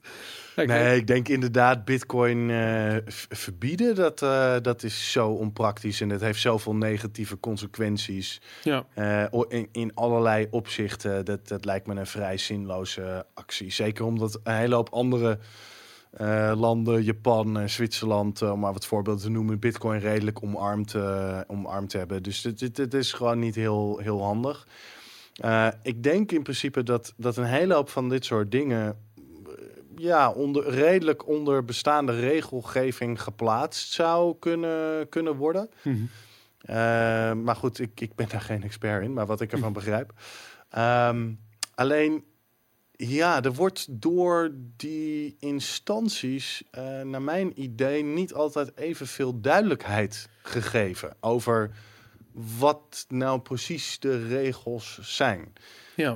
Ehm, ja, en dat, eh, dat, dat, dat, dat, dat, dat, dat moet dus niet. Dus ik denk wel dat een van de dingen die in Nederland eh, moet komen, is gewoon duidelijkheid. Oké, waar wat is nou de status van al deze dingen? En als ik een cryptocurrency bedrijf heb, waar moet ik nou aan voldoen, et cetera, et cetera. Ik denk wel dat dat belangrijk is. Hey, en ik bedoel vanuit je werk gezien. Hè? Ik bedoel, je Ja. adviseert grote bedrijven, eh, misschien overheden, op het moment dat ze iets willen doen met crypto-projecten of, of, of, of bitcoin of wha- whatever. Dan moet je dus eigenlijk verstand hebben van al die dingen. Zowel van de regelgeving als van de technische eh, oplossingen, economische gevolgen van het gebruik van dit soort tools. Eh, hoe, hoe hou je dat bij? Eh, nou, dat doe ik niet, eh, dat doe ik niet allemaal. Dus eh, zeker, ik, ik, ik, ik werk eigenlijk over het algemeen alleen voor financiële instellingen, banken, verzekeraars. Heel soms ook een stukje advies aan de, aan de overheid. Mhm. Maar als ik dat dan bijvoorbeeld doe, Ja. dan neem ik mensen mee die verstand hebben van, van, van regelgeving. Want dat, dat ben ik niet. Ik ben geen advocaat. Dus hè, ik, eh, ik, ik weet niet wat er allemaal eh, precies staat in de wet financieel toezicht en dat soort, eh, en dat soort zaken. Het is inderdaad wel, je moet, ja, als consultant moet je wel op dit onderwerp wel behoorlijk wat verstand hebben van verschillende dingen. Ja. De technische aspecten, de economische aspecten, et cetera. Noem maar, noem maar op. Ehm, ja, hoe hou je dat allemaal bij? Ehm, ja, een van de voordelen die ik heb, denk ik, is dat ik er al vrij lang in zit. Dus Mhm. redelijk veel de tijd heb gehad. Ja. Eh, maar dat is heel lastig. Ja. Want eh, ja, er zijn allerlei dingen, ook binnen Bitcoin, die ik wel verder zou willen onderzoeken. Maar ja, daar gewoon niet genoeg tijd eh, voor, eh, voor, voor, voor, voor heb. Ehm, dus moet je ook vaak samenwerking aangaan met eh, andere partijen die dat, eh, die dat wel eh, kunnen doen. Het is, het is onmogelijk met zo'n onderwerp als dit ja. om dat allemaal in je eentje te kunnen overzien. En, Zijn er veel mensen in Nederland die het echt snappen? Ehm, ja, ik heb natuurlijk enige bias vanwege mijn vrienden. Ja, ja, nee, dat want er zitten natuurlijk heel veel van die mensen in. Ehm, Nederland was er heel erg vroeg bij. Ja. Als je kijkt naar de hoeveelheid full notes in 2010, was een heel groot deel was uit, uit Nederland. Hoe komt dat eigenlijk? Ja, durf ik niet zo te zeggen. Volgens mij omdat Nederlanders een beetje in het circuit zaten waar dit een beetje is grootgegroeid. Volgens mij was dat het. Maar de cypherpunks, dat zijn Nederlanders? ehm, ik, ik, bedoel, ik weet dat er twee of drie absoluut uit Nederland kwamen. Maar Nou, er zijn wel volgens mij een paar Nederlandse cijferpunks in, inderdaad. Eh, maar ja, ik, durf ik niet exact te zeggen. oké. Ja, maar ik denk wel dat, het, eh, dat, dat, dat Nederland inderdaad een beetje in, in, deze, hoek, eh, in deze hoek zat. En ehm, dus wij waren vrij snel eh, best wel veel mensen die, er, die zich daarmee bezighouden. Dus ik, ja, ik denk dat we in Nederland eh, best wel veel mensen hebben rondlopen die behoorlijk veel verstand hier, hiervan hebben. Wij, wij waren laatst op het tienjarig bestaansfeest van de Bitcoin Whitepaper. Werd door Mhm. Bitonic eh, onder andere georganiseerd in de beurs van Klopt, ja. Berlage in Amsterdam. Ja. Toen eh, zat ik om me heen te kijken en ik denk dat ik daar eh, zo 100, 150 man zag. Waarvan ik denk van ja, deze mensen snappen dit allemaal. Ik denk niet dat ik ooit op een evenement ben geweest waar zoveel mensen waren die zoveel aspecten van Bitcoin zo goed begrepen als daar. En ongetwijfeld, hè, er is niemand die alles snapt eh, van, eh, van Bitcoin. Dat kunnen we ook niet pretenderen. Maar inderdaad, daar zaten wel eh, heel veel mensen met eh, behoorlijk veel kennis over, over zaken. Ja. Maar dan nog, 150 man. Ik bedoel, we staan aan de, aan de vooravond van een financiële revolutie in de wereld. En dan een land als Nederland, wat, wat technologisch gezien, denk ik, enigszins voorop loopt. Eh, Absoluut. we, we hebben Ja. een van de dichtst bekabelde landen ter wereld. Iedereen heeft snel internet, toegang tot snel internet. Daarmee toegang tot allerlei soorten kennis. 150 man die het echt snappen. Dat- Ja, nou, ik weet niet of ze er allemaal waren op het, eh, op, op het feestje. Het zou ongetwijfeld groter zijn, maar ik denk wel dat je gelijk hebt, inderdaad. Dat het. Ja, ik, nou laat ik het zo zeggen. Ik denk dat het een relatief grote groep is in Nederland vergeleken met sommige andere landen. Ja, Dat we het op die manier duiden. Het is inderdaad eh, nog steeds eh, ver weg, denk ik, van 1% van de Nederlandse bevolking die, die er, er op die manier in zit. ja. Maar dat is ook wel logisch, want ja, Bitcoin kost nou eenmaal jaren tijd om daar echt ja, inzichten. Sommige dingen kosten gewoon, eh, kosten gewoon tijd. Dat er dan, hè? Want dat, dat, Ja. ik vind het tof dat je eigenlijk een beetje die brug maakt, dat die voorzet geeft. Ehm, kijk, ik ben intrinsiek gemotiveerd geraakt om me te verdiepen in Bitcoin. Hm. Dus op een gegeven moment, eh, eh, net als jij, het kwam drie, vier keer voorbij, niks mee gedaan. Het muntje viel niet echt. Ik hoorde wel in mijn achterhoofd een stemmetje van je moet je eens verdiepen hierin. Doe er nou wat mee. Wakker worden, wakker worden, wakker worden. Weet je, dat, dat gevoel. En ehm, toen op een gegeven moment is dat gebeurd, ben ik dat gaan doen. Ehm, eh, Paul Buitink is daar, eh, eh, goede kennis van ons beiden, is daar Ja. bij betrokken geweest. maar ook Dennis Binnenkade natuurlijk van Ja. Bit My Money.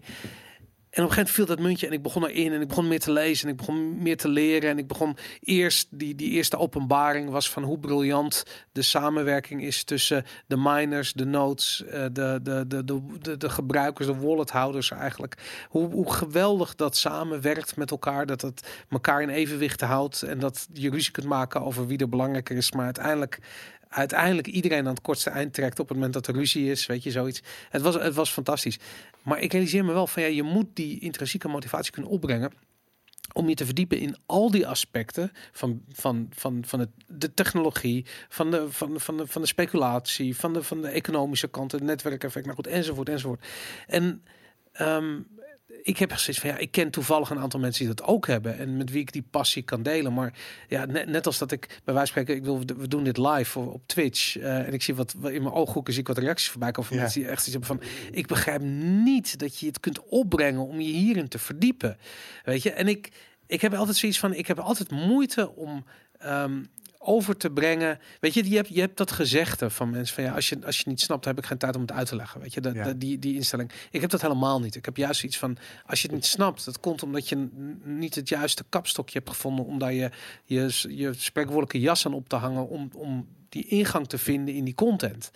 En ehm, ik, vind- het vind, ik vind het zo bizar hoe moeilijk het is om erin te komen. Ja. Weet je, stel je voor dat jij een programmeur bent. Jij bent gepokt en gemazeld. Je weet alles. Maar je hebt toevallig nog nooit eh, iets geprogrammeerd in eh, Solidity of in, eh, weet ik veel, in Python specifiek gebruikmakend van de repositories van Bitcoin. Weet ik veel, zoiets. Ik bedoel, ik weet dat de bitcoiners die het wel kunnen heel erg openstaan om je te helpen. Maar ga ze maar eens vinden. Weet je, Ja. ik bedoel, het is best wel lastig. Ja. En dat, dus ik heb ik snap dat mensen het niet snappen. En ik snap dat ze er naar kijken en zoiets hebben van, ja, maar het is toch gewoon een soort van get rich quick scheme. Ja. En waar heb je het over?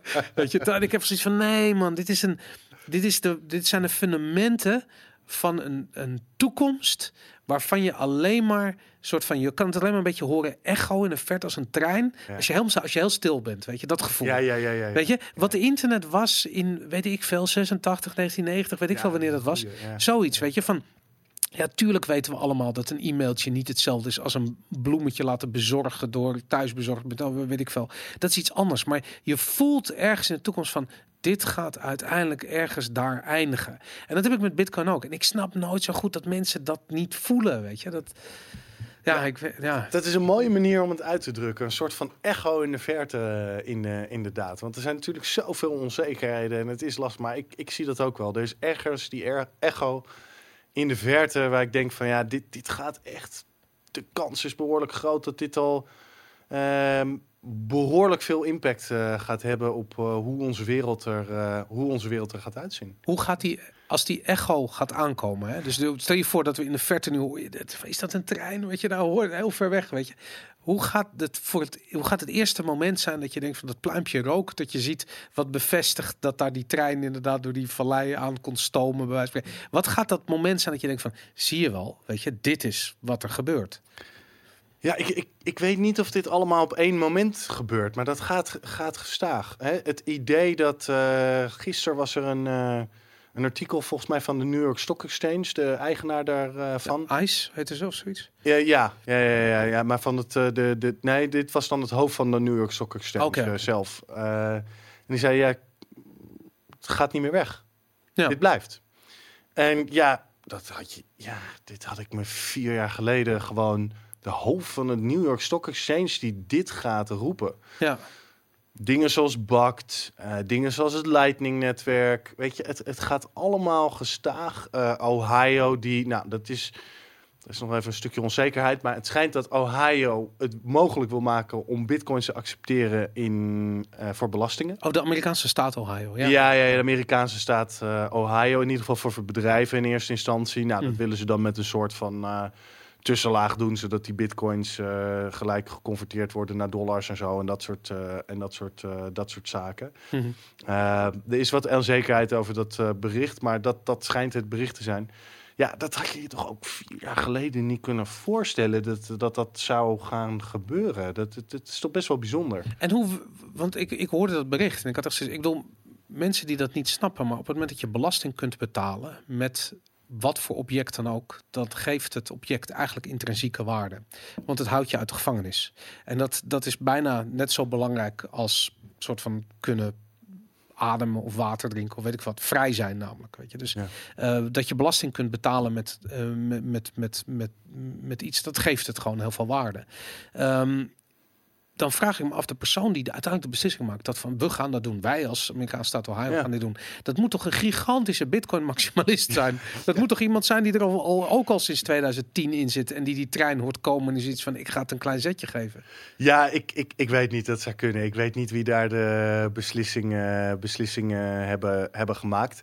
Het is denk ik inderdaad een goede ontwikkeling. Dus sommige mensen zeggen ja, maar Bitcoin moet niks met de overheid te hebben. Dus en nu, hè, nu eigenlijk alles wat je zegt, dat klopt niet. Nee, de kernwaardepropositie blijft voor Bitcoin uncensorable digital gold. Ja. En als de overheid dat wil accepteren voor belastingen, is dat prima. Dat is alleen maar goed, denk ik. Meer dingen om je bitcoins aan eh, eventueel te gebruiken. Ja. De meeste mensen zullen dat nog niet 1, 2, 3 doen, omdat ja, als bitcoin een succes wordt, zal die prijs nog ongetwijfeld een stuk eh, stijgen. Dus ja, weet je, we zitten nog steeds niet op die, eh, op die stabiele, op dat stabiele moment, zeg maar, dat, er, dat het echt een, een ruilmiddel kan, eh, of een, sorry, een medium of exchange kan Gaan wij dat ooit meemaken? Denk het wel. Ja, dat bitcoin gewoon Ja. standaard een jaar lang door min of meer hetzelfde waard is. Ja, ik denk het wel. Ik denk wel dat het een aantal jaar eh, gaat duren, maar ik denk het wel. Ik denk sowieso dat, ehm, ja, nou ja, dat is, we zijn natuurlijk nu ook alweer eh 22, 80% down van de piek, geloof ik inderdaad. Dus hij is weer Het zijn behoorlijk. stevige correcties. Ja, het zijn stevige correcties, zeg maar. Eh, ja, nee, dat eh, ja, kan best nog wel eens. eh, ja, is nog wel een uitdaging als een hodler, zeg maar. Maar ik, ja, ik, ik denk wel dat Bitcoin. Het gaat stabieler worden op een gegeven moment. Al, als het een succes is. Hè? Dat wil even, er is nee, die twee dingen zijn nodig. ja, het is, is- ik bedoel, als het geen succes wordt, dat kan altijd nog. Dan kan het misschien naar nul gaan. Dat weet ik niet. Maar dat, er is altijd nog een kans dat dat gebeurt. Ik denk het niet gauw. Maar denk je niet dat bitcoin pas succesvol of stabiel kan worden op het moment dat het de dominante currency is wereldwijd? Net als dat misschien wel de dollar kan fluctueren ten opzichte van de euro, maar dat dat er eigenlijk voor de dollar niet meer toe doet. Nee, niet, niet, niet zozeer, denk ik. Kijk, ik denk, eh, er zijn, Bitcoin heeft een bepaalde waardepropositie. Maar ik geloof niet per se in één, één munt. Want er is wel een waardepropositie ook achter, achter fiat geld. Ehm, naar, mijn, naar mijn idee, misschien is dat was waarschijnlijk controversieel onder mijn Bitcoin-vrienden, maar dat, dat, dat, dat denk ik wel. Hè? Want nogmaals, een overheid staat een garant achter. Ehm, goed, dus daar, daar, zitten, daar zitten wel bepaalde waarden ook, eh, ook, ook achter. Dus ik, ik kan me ook niet zo 1, 2, 3 voorstellen dat Bitcoin de enige munt op de hele wereld uh, wordt. Ja, dat is dat ding, dat je je niet kunt voorstellen. Ja, ik kan me wel voorstellen, maar het lijkt mij niet zo heel waarschijnlijk. Maar, maar dude, ik denk twee jaar geleden konden we ons niet voorstellen dat uh, de Nederlandse ja. bankregelgeving uh, over. Ik bedoel, yeah. het, het gaat zo hard. Het is heel raar. Hard. Als je ernaar ja. kijkt, dan zie je eigenlijk niks veranderen, want je zit er zo. Ken je dat dat je naar het brood zit te kijken of naar het broodrooster zit te kijken, wacht tot het brood eruit komt? Gebeurt niet, weet je. Maar op het moment dat je hoofd omdraait, en poef, opeens is het bruin en eruit en alles. Dat is met Bitcoin aan de hand. Weet je, als je dan gaat zitten staren, gebeurt er helemaal niks. En opeens dan hebben ze iets van: Jezus, is dit allemaal gebeurd? En ja, en iedereen staart naar de prijs. Ja. Dat is de verkeerde plek om te staren. Ja, maar ik heb ook zo, ik heb, en dat, dat vind ik ook zo, dat is zo mindfuck, daar moeten we ook over praten. Dat um, mensen die dus uh, zich bezighouden met het ontwikkelen van Bitcoin, van het protocol, van Hmm. de echt de hardcore ontwikkelaars die daaraan werken gasten die samenwerken met. Overigens is er een Nederlander die daar uh, um, eigenlijk de boel een beetje een soort conciërge is van het project. Uh, heb, zo heb ik het ooit omschreven gehoord. Dat zijn niet mijn woorden, maar dat vond ik heel mooi. Um, in ieder geval die. Um, die mensen zijn dus bezig met iets en moeten blind zijn voor de prijs. Of in ieder geval blind zijn voor de emotie die bij de prijs komt kijken. Want hoe kun je in godsnaam werken aan iets en vervolgens de verwachtingen van als het klaar is, dan gaat de prijs omhoog. Want dat gebeurt namelijk toch niet. Nee, je bent gewoon aan het werken uh, aan iets wat je fantastisch vindt. Wat je, waarvan je het idee hebt dat het de wereld gaat veranderen. En dat het het nieuwe internet is. En ik deel, ik snap dat helemaal. Maar ik snap niet dat mensen dat niet snappen. Dat mensen maar blijven zeuren over die prijs. Terwijl wat er werkelijk aan de gang is, is dat ze uh, niet alleen Lightning aan het uh, verzinnen zijn. Maar in het kielzog van Lightning op direct al toepassingen aan het verzinnen zijn. Die zo fucking geniaal zijn. Dat je zoiets hebt van, ja, maar natuurlijk is dit er. Weet je, natuurlijk is het straks mogelijk om uh, uh, een soort van micropayments te doen vanuit elk soort van digitaal apparaat wat je maar bij je hebt. Weet je, ja, bedoel, zal, je koptelefoon ja. is een micropayment aan het doen naar je, naar je, naar je telefoon om een, om een nummer af te spelen. Uh, whatever. Weet je. Ik bedoel, dat gebeurt gewoon constant. En het gaat de wereld veranderen. Want nu hebben we nog steeds van, ja, maar waarom moet dat gebeuren? Alsof het, gra alsof het nu gratis is. Weet je, ik bedoel, je betaalt voor je telefoon, je betaalt voor de energie, je betaalt voor, de, voor, voor je Spotify abonnement. En dat, je betaalt voor alles. En dan gaan mensen iets van, ja, maar waarom micropayment? Omdat je uiteindelijk efficiënter betaalt voor dingen. En dus minder, denk ik dan. Ik weet niet. Ja, het is, ik zit hard op een soort van. Te, te nee, het is echt. Ja, maar ook als je, als je gewoon lang in dit ecosysteem. Uh, mensen, als je. Mensen die alleen maar naar de prijs kijken, overleven dit ecosysteem niet. Nee. Die, die overleven dit niet. Je moet echt naar het ding zelf kijken en een langere termijn visie proberen. Anders had ja. ik al niet. Uh, nou ja, ik weet niet. Dit is dan mijn tweede echte grote bear market. Of derde, geloof ik, waar ik in zit. Ik weet het niet eens. Zijn er al drie zulke geweest? Ik, tenminste, ik heb er twee meegemaakt. Dit is mijn tweede. Uh, nou, er was natuurlijk in uh, 2013 was er, als ik me goed kan herinneren, was op een gegeven moment in het midden van het jaar een korte bear market die wel behoorlijk was. Okay. En dan was er natuurlijk in 2014, 15 een lange bear market. Maand Cox. Ja. Ja, ja, ja, ja. ja, ja. Dus dat is wat ik zeg maar bewust heb, heb meegemaakt. Uh, maar ja, daar kun je, ja, als, als je er op die manier in zit. Ik denk inderdaad, al heel veel van die developers die, die zijn uh, door andere dingen gemotiveerd dan alleen maar door geld. Want anders dan, ja, dan kom je dit ecosysteem. Maar jij, wil, jij werkt voor een, voor een gigantisch IT-bedrijf. Je moet werken ja. met veel developers. Uh, ik bedoel, hoe, hoe is dat? Ik bedoel, als jij dan in december op je werk komt, is iedereen een soort van zijn polletjes aan het doen of, of ze nu Verge of, of iets anders willen kopen. Hoe werkt dat? Ik bedoel, crypto moet daar leven. Dat is, het is een, een, een, een bedrijf wat voor en door nerds uh, gerund wordt. Maar ja. ik bedoel, iedereen die daar werkt, heeft in principe iets met crypto. Al was het alleen maar vanwege de techniek. Ja, zeker. Ik bedoel, in zo'n IT-bedrijf zijn mensen natuurlijk wat gauwer geneigd om uh, naar dit soort, uh, dit soort dingen te, te, te kijken. En dat leeft inderdaad, uh, inderdaad wel. Eh, binnen mijn practice eh, niet zozeer uh, Virgin, dat soort zaken. Of dat Mhm. vertellen ze me niet. Ja. Want ze weten hoe ik erover denk. Weet je wel. Dus, Dan liggen ze er gelijk ja. uit. Ja, en het is ook wel zo, zeker met IT-specialisten vinden, vinden Bitcoin meestal, als ik de tijd neem om het ze uit te leggen, altijd bijzonder interessant. En willen daar ook graag eh, naar, eh, naar meer mee doen en naar kijken. En worden Mm. nerveus en willen iets doen. En, en, en ja, dus. Hey, en, en maar eh, ehm, is dan prijs de dominante eh, discussieonderwerp? Of is het juist de, de, de fundamenten, de waarden, de technische aspecten ervan? Ik probeer de, de, de, de prijsdiscussie probeer ik zelf altijd te vermijden. Ik heb vorige week een training gegeven op ons kantoor in Frankfurt. En een hoop, eh, Om de prijsdiscussie te vermijden? Nee, nee, nee, nee, nee. Om, eh, over Bitcoin. Oké. Eh, met ja, consultants en developers. En, eh, ja, en eigenlijk bijna iedereen gaat naar zo'n, naar zo'n discussie gefascineerd weg. Ook mensen die in het begin best wel sceptisch waren. Van ja, dit is toch eigenlijk best wel een fascinerend, fascinerend onderwerp. Ja. Ehm, en ja, die prijs, ja, ik heb, ik heb het er wel over, want het is onderdeel van Bitcoin. Ik bedoel, het is, het is niet alsof ik het helemaal, maar ik, ik weet je, ik, mensen vragen mij soms wel eens, hoe, wat, wat is de prijs over zes maanden? Ja, weet ik veel. Niemand Dat, kan eh, dit zo'n ja, vraag beantwoorden. Dat, Dat, eh, ja. weet ik niet. Weet ik Anders niet. dan vandaag. En ik ga er ook, ik heb misschien wel een idee, maar ik ga geen voorspelling doen, laat ik het Nee. zo zeggen. Nee, daarom. Ja. Nee, ook eh, voorspellingen zijn echt. Het zijn wel mensen die heel erg aandacht zoeken of zo, weet je, die heel erg op zoek zijn naar, eh, naar spotlight of weet- die roepen dan iets van, "Ah, het is volgend jaar een miljoen waard en dan, dan ja, weet dan, dan is er altijd wel een gek die het opschrijft of die er naar luistert of wat dan ook. Weet je. Ik zit heel erg aan John McAfee te denken. Ja, ja, ja, ja, ja, ja, ja, ja, met die weddenschap, ja, ja. Nou, Bitcoin moet wel snel gaan stijgen, denk ik, eh, voor John McAfee. eh. Er is, een, er is een soort website die houdt bij, want John McAfee heeft natuurlijk gezegd dat hij zijn eigen eh, dik zou afsnijden en zou opeten en zou bakken in een pan zou opeten als de bitcoin niet een miljoen of vijf ton of weet ik Ja, veel wat, zoiets was, ja, 2022, ik weet niet, ja. maar ja goed, ik weet niet, hij verzint vast wel weer een of andere truc. Ik bedoel, hij is natuurlijk een, een, een, een scam artist van de bovenste plank. Hij is heel goed met zijn, met zijn, met zijn verkooppraatjes. Dus wat Ja, ik ken hem verder niet zo goed. Ik weet alleen dat hij die weddenschap eh, Ja. heeft gemaakt, inderdaad. Ja, dan moet Bitcoin wel heel hard gaan stijgen, wil hij dat kunnen realiseren. Hoe vind je dat? Want ehm, in het begin van Bitcoin was bijna iedereen die, ehm, ja, weet ik veel, iets deed in Bitcoin, was heel direct benaderbaar. Weet je, je kon bij wijze van spreken eh, de mensen die nu echt de grote der aarde zijn, die natuurlijk ook echt letterlijk heel erg rijk geworden zijn, omdat ze in een vroeg stadium veel Bitcoin hadden.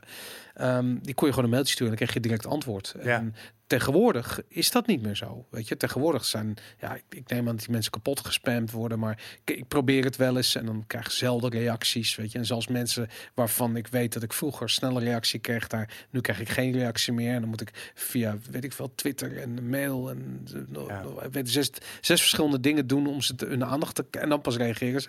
En ik heb zoiets van, wat is hoe zie je dat? Weet je, ik bedoel, die mensen zijn helden aan het worden. Dat eh bij, bij, beetje een soort rocksterren of zo. Ja, ja, ook Bitcoin heeft zijn rocksterren. in, Maar het staat ze helemaal niet. Het zijn geen rocksterren. Het is heel Nee, raar het- als. het zijn. Het is heel weird als nerds rocksterren worden. Dat is gewoon. Dat zie je bij Vitalik ook. Ja, dat, ja, soort ja, van- ja, dat autisme wat er gewoon uitstraalt en die ongemakkelijkheid en dan dat dat eenhoorn t-shirt wat hij altijd aan heeft. Ja. Dat is toch weird, weet je? Dat eh, en dan, en toch is het ook wel weer tof of zo, weet je? Ja, ja, ik weet het niet. Ja, kijk, ik, ik, wij kennen natuurlijk mensen van, eh, van lang geleden uit dat, eh, uit dat wereldje. Dus voor, voor ons zijn ze misschien nog redelijk eh, benaderbaar. Maar ik denk zeker dat het zo is. Dat, als je in 2012, 11 een vraag had gesteld aan, weet ik veel, Gregory Maxwell, Peter Todd, Helfini, et cetera, noem maar op. Ja, weet je, ze, ze, ze hadden zo'n Skype-call waarschijnlijk met je opgezet. Omdat het gewoon programmeurs zijn. Ja, en, en, dat is nu niet meer eh, zo, denk ik. Ik bedoel, Nee. als jij eh, een random persoon bent en eh Toonface een eh, tweet stuurt om een, eh, om, om een Skype-call op te zetten, denk ik niet dat hij daar ja op gaat zeggen. nee, Dat nee, vermoed ik. Toonface wel, maar dan kost een bitcoin. Ja, maar dat kost dan wel een bitcoin. Ja, ja dat is dan ook wel weer... dat Dan, is dan komt hij langs de podcast. We hebben hem uitgenodigd hier en hij wilde niet komen. Moest een bitcoin kosten of iets dergelijks. Oh, is dat zo? Ja, ja, ja. ja, Hij was in ja, Amsterdam ja. niet zo lang geleden. Dat- Ja, klopt. Ja, ja, Ja. ja. ja. weet je, ik, ik, ik vind het op zich wel grappig om, om, om te zien. Wat ik wel goed vind aan Bitcoin is dat. ehm, ja, er komen nu een beetje van dit soort iconen. Maar het is mensen ja, gaan, het, het wordt geen worshipping of zo. Het is, niet, het is, het is wel altijd, Bitcoin is wel altijd heel erg kritisch op, eh, op elkaar. Ja, En, en zeg maar verheven worden naar een soort van eh, demigod, eh, dat, dat, dat gebeurt niet echt met, met Bitcoin. maar dat kritisch wo- worden des te meer. En ik vind dat heel erg tof. Ik vind het he- heel erg cool dat je, waar je eigenlijk in andere subculturen merkt dat een held een held is. En Ja. er wordt niet echt aan getornd. Daar worden mensen in die Bitcoin-wereld constant gequestioned. Van, van Ja. weet hij wel echt waar hij het over heeft? Klopt het wel wat hij zegt? Is het, eh, het wo- wordt constant door iedereen getest. en je hebt natuurlijk uh, het, ge- het allerbeste voorbeeld is een guy die heet Craig Wright. En die heeft zichzelf ooit betiteld als zijn de, de echte Satoshi Nakamoto. Eh, heeft het nooit kunnen bewijzen door iets te doen met de private keys rondom Mhm. de wallet waar nog een miljoen bitcoin in staan. Ehm, en die wordt echt door het slijk gehaald Ja. vanwege zijn vermeende leugen. Want ook het feit dat hij liegt is natuurlijk ook nooit aangetoond. Hmm. Het is alleen nooit aangetoond dat hij de waarheid sprak. En mensen hebben zoiets van ja, sorry, maar als je zo'n statement maakt, moet je, hem- moet je hem hard maken ook. En dat kan hij dus niet. Ehm, alleen ik vind dat dat questionen vind ik heel erg tof. Weet je, dat gebeurt in Nederland ook bij wijze van spreken op een soort van microniveau. Als er iemand opstaat en die begint heel hard te schreeuwen dat hij alles weet wat er gaat Ja. gebeuren. En die gaat jij van een Ja. kut verhaal vertellen over een of andere shitcoin. Dan heb je zoiets van deze guy is gek. Weet je? Misschien is dat de reden waarom Nederlanders zo aangetrokken zijn geweest tot Bitcoin. Het zou- het nuchtere, ja. Het nuchtere, ja. Wow, dat, had ik, die, dat verband had ik nog niet gelegd. Wat een goeie man, Jezus. Dat zou, eh, dat zou kunnen. Ja, nee, inderdaad. Dat, eh, dat is een, eh, inderdaad de houding in Bitcoin. En dat is ook goed. Dat is ook Ja. goed. En dat zie je trouwens niet bij al die andere coins over het Nee? algemeen. Nee, denk het niet. Zijn er andere coins die dat wel hebben? Ik zou... Ehm, ja, ik zou denken misschien bij Monero en dat misschien door sommige van dat soort Ja. munten wel, maar bij Fluffy Pony. ja, ja, ja, ja, ja, dat is ook een mooi. Het is een figuur, maar, dat is het ook. Dat is ook een mooi ja, figuur. Ja, ja, ja, ja, ja. Dat, ja, eh, maar die zit zichzelf ook vaak alleen maar af te zeiken. Dus dat Heel belangrijk. Dat is natuurlijk ook iets wat Nederlanders doen. We zijn ontzettend eh, zelfkritisch. Dus dat, dat werkt natuurlijk altijd goed. In die, eh, ja. ja, klopt. Wie denk je dat... eh, wie is Satoshi Nakamoto? Oeh. Ehm, Iedereen heeft al wel een theorie. Ja, ik, ik, ik moet eerlijk zeggen dat ik, eh, ik, ik, ik heb wel een idee. Wat is jouw maar idee? ik heb, daar Gewoon- geen, ik heb daar geen bewijs bij. Ik kan het ook niet hard maken. Maar, maar alleen En, dat, eh, je idee. Gewoon, we hebben de slag om de arm van het, het is maar hardop filosoferen. Maar wie denk Ja. jij dat dat... Nou ja, als je kijkt hoe, hoe Bitcoin eh, gebouwd is, eh, dan waren dit soort eh, discussies eh, ja, eigenlijk over, over Bitcoin voelde, vo- werd ja, in een, een bepaalde groep mensen gedaan. Ja? Dus daar kun je het sowieso. Het moet uit een groep van pak een beet 35, 40 man wereldwijd zijn gekomen, zoiets in die Zo tijd. klein was dat? De cijfer? Ja, of misschien was het iets groter of iets kleiner, dat, dat weet ik niet. Maar het, Hm. het is een redelijk hoek waar dat, waar dat uitkwam.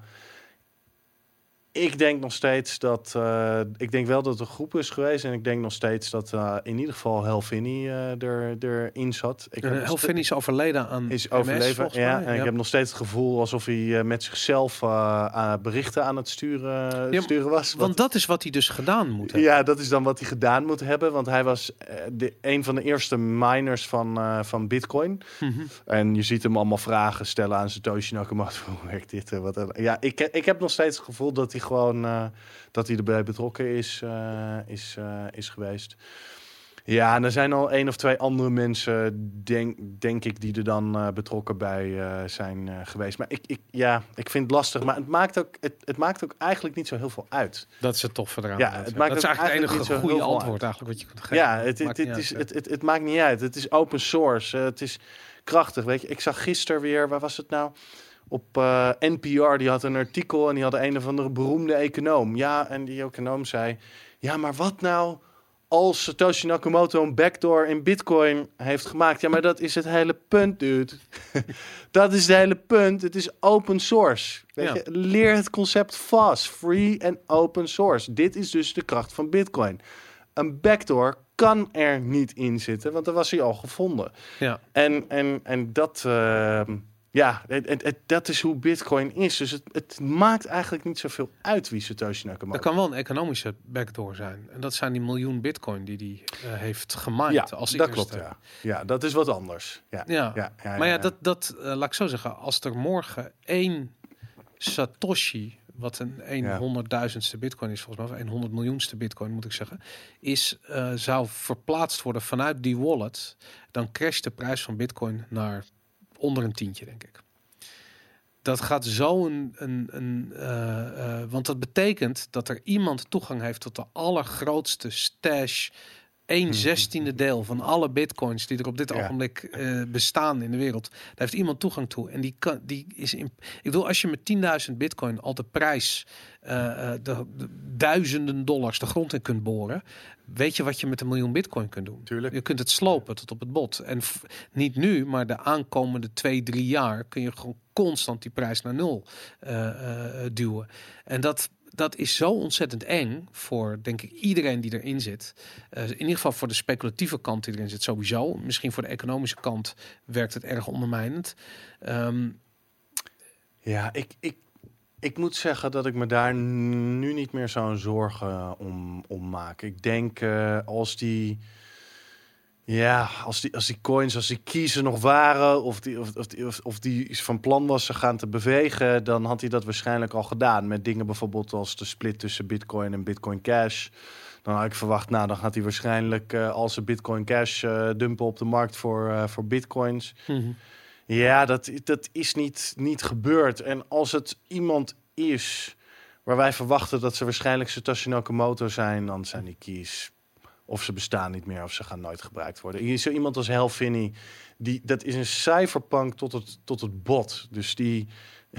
Hij heeft zich volgens mij laten, laten invriezen, als ik me goed... eh, echt als ik, ja, Ja. dat dacht ik wel, ja. Dus stel dat hij ooit weer tot leven komt... dit- dit- dit- dit- en dan heeft hij die key met een Ja, dan heeft hij misschien die key. En dan is dat, hij ja, gaat terug. ja, dit lijkt wel, dit, dit lijkt wel een soort van game Er inderdaad. zoveel- ja, ja, ja, maar de dat, dat ding, hè, dat je dus erachter komt dat er over heel veel dingen is nagedacht in een stadium waarin er nog niet over nagedacht had hoeven worden. In het dagelijkse leven zie je dat niet zo vaak, behalve bij heel goed geschreven, weet ik van bij Breaking Bad of zo. Dat je opeens even, jezus, dacht hij daar al over na toen en toen, want anders had het niet zo. Bitcoin heeft dat constant. Dus het zou me niet verbazen als er iemand is die een plan heeft voor die miljoen. Kijk, je kunt natuurlijk zeggen van, Het zou kunnen, het zou kunnen. je Ja, de eerste kunnen. miljoen bitcoin en je, en je scheurt de, eh de seed door en, je, de- en de private key is weg, whatever, niemand kan er meer bij. Maar ja, weet je, je dan, dan kun je ook bedenken dat er op een dag waarschijnlijk wel iemand bij komt. Het is natuurlijk een gigantische honeypot. Je gaat er gewoon vanuit dat iemand er op een dag bij komt. Dus ga je een plan verzinnen wat je dan doet als dat gebeurt. Ik wil stel je voor, ik wil in theorie zou, zouden jij en ik los van elkaar bij wijze van spreken morgen zomaar de, de seed kunnen raden van eh, de wallet waarin die miljoen. Ja, het zou leuk zijn. het zou heel- ja, ja, ja, Ja, of niet, want het gaat direct naar nul. Hè? ja, Dat, ja, ja, ja, ja, op- dat is ook zo. Op het moment dat je er een cent van afhaalt, dan is Ja, het, ja, dat is natuurlijk ook een soort van speltheoretisch iets. Want inderdaad, als je daar iets van beweegt... Even onder de assumptie dat ze inderdaad allemaal gekoppeld zijn, eh, al, dat, eh, al dat geld. Want dat is natuurlijk ook nog maar de vraag. Maar dat, dat zal waarschijnlijk Hoe bedoel kloppen. Nou, volgens mij staat die 1 miljoen niet op één eh, wallet. Volgens mij zijn dat eh, verschillende wallets die allemaal aan elkaar gelinkt zijn. Zover ik heb, ik heb me hier nooit exact in eh Oké, dat weet ik ook niet. Het is ook nog de vraag volgens mij of het überhaupt Satoshi Nakamoto is die dat heeft. Of niet wellicht een eh, vroege miner. Ja. Ik heb me daar nooit zo heel erg, ja, ik heb me nooit heel erg in, in verdiept. Maar dat is natuurlijk ook nog zo. Ja, ga je die coins bewegen, dan, ja, dan, eh, ja, dan is er wel een eh, behoorlijke beweging op de markt. En, en aan de andere kant, we hebben natuurlijk de afgelopen paar jaar wel behoorlijk wat verkoop van bitcoins van ook grote partijen hebben overleefd. Ja, zeker. Maar En dan hebben we niet, het niet over een miljoen, maar we hebben het wel over eh 100, eh 200, 300.000 bitcoins, denk ik. Oh ja? Wat, wat denk je, wat was de, de maand Gox? eh, volgens mij was dat 70.000 bitcoin. Maand Gox, begin het jaar. Het begin van de bear market. Bitcoin, eh, de Mount Gox, daar is ehm, volgens mij...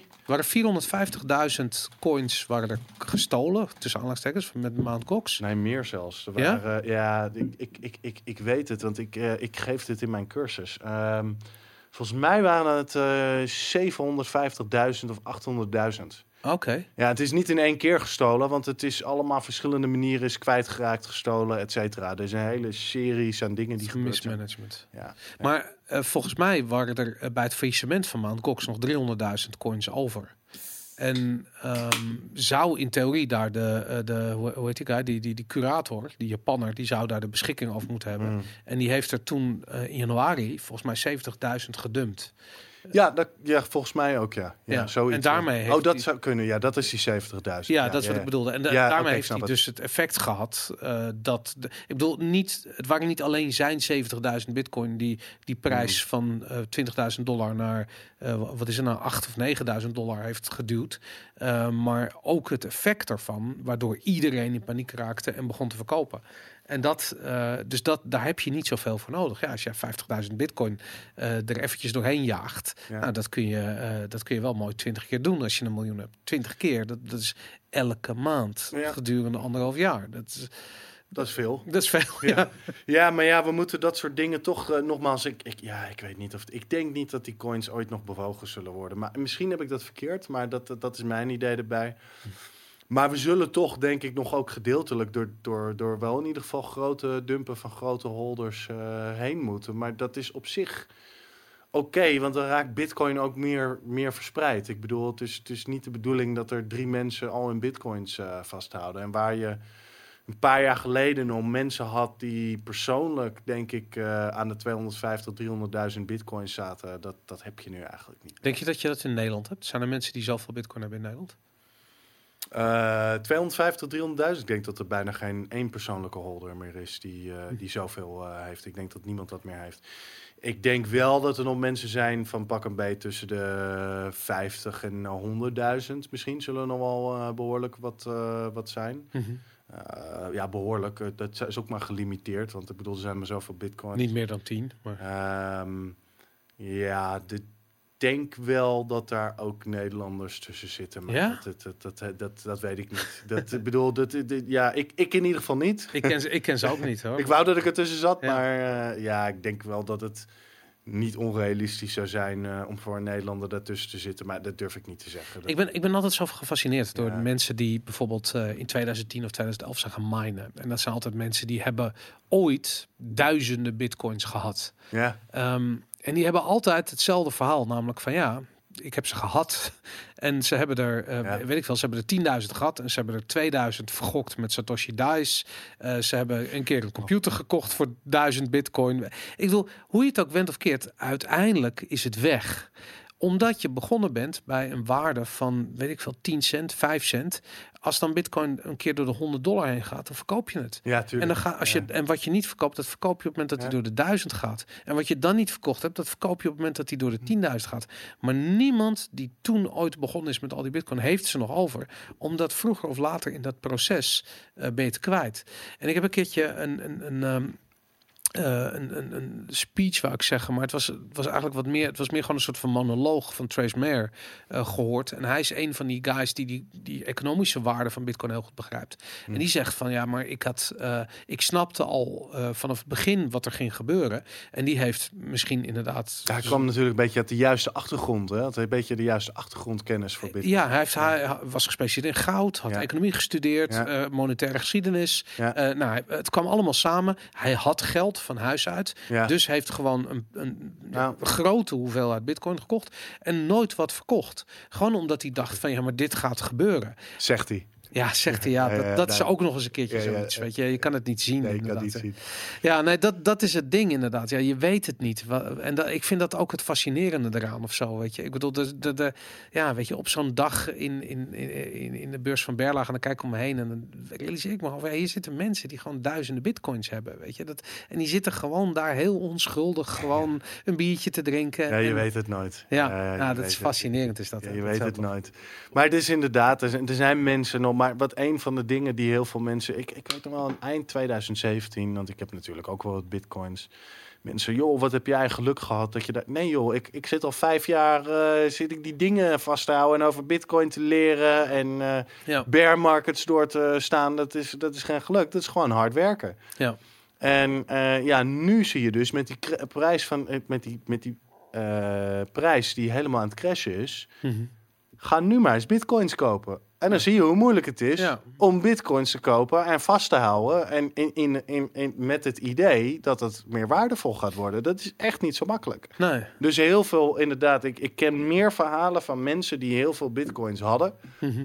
En hier ja, eigenlijk niet heel veel geld aan hebben verdiend. Dan die verhalen van mensen die eh 5000 bitcoins hebben of wat dan ook. Ja, nou ja, ik vind dat het, d- dat is het hele ding, hè? dat je gewoon op een gegeven moment ehm, het, het loslaat en je realiseert dat je eh, bezig bent met, met eh, deel uitmaken van een ecosysteem waar je aan moet bouwen. Ja. Weet je, kijk, ik vind dit gesprek voor de de audience die we hebben, weet je. En misschien zijn er vijf mensen die deze podcast luisteren en die zoiets hebben van Jezus, nu snap ik het echt.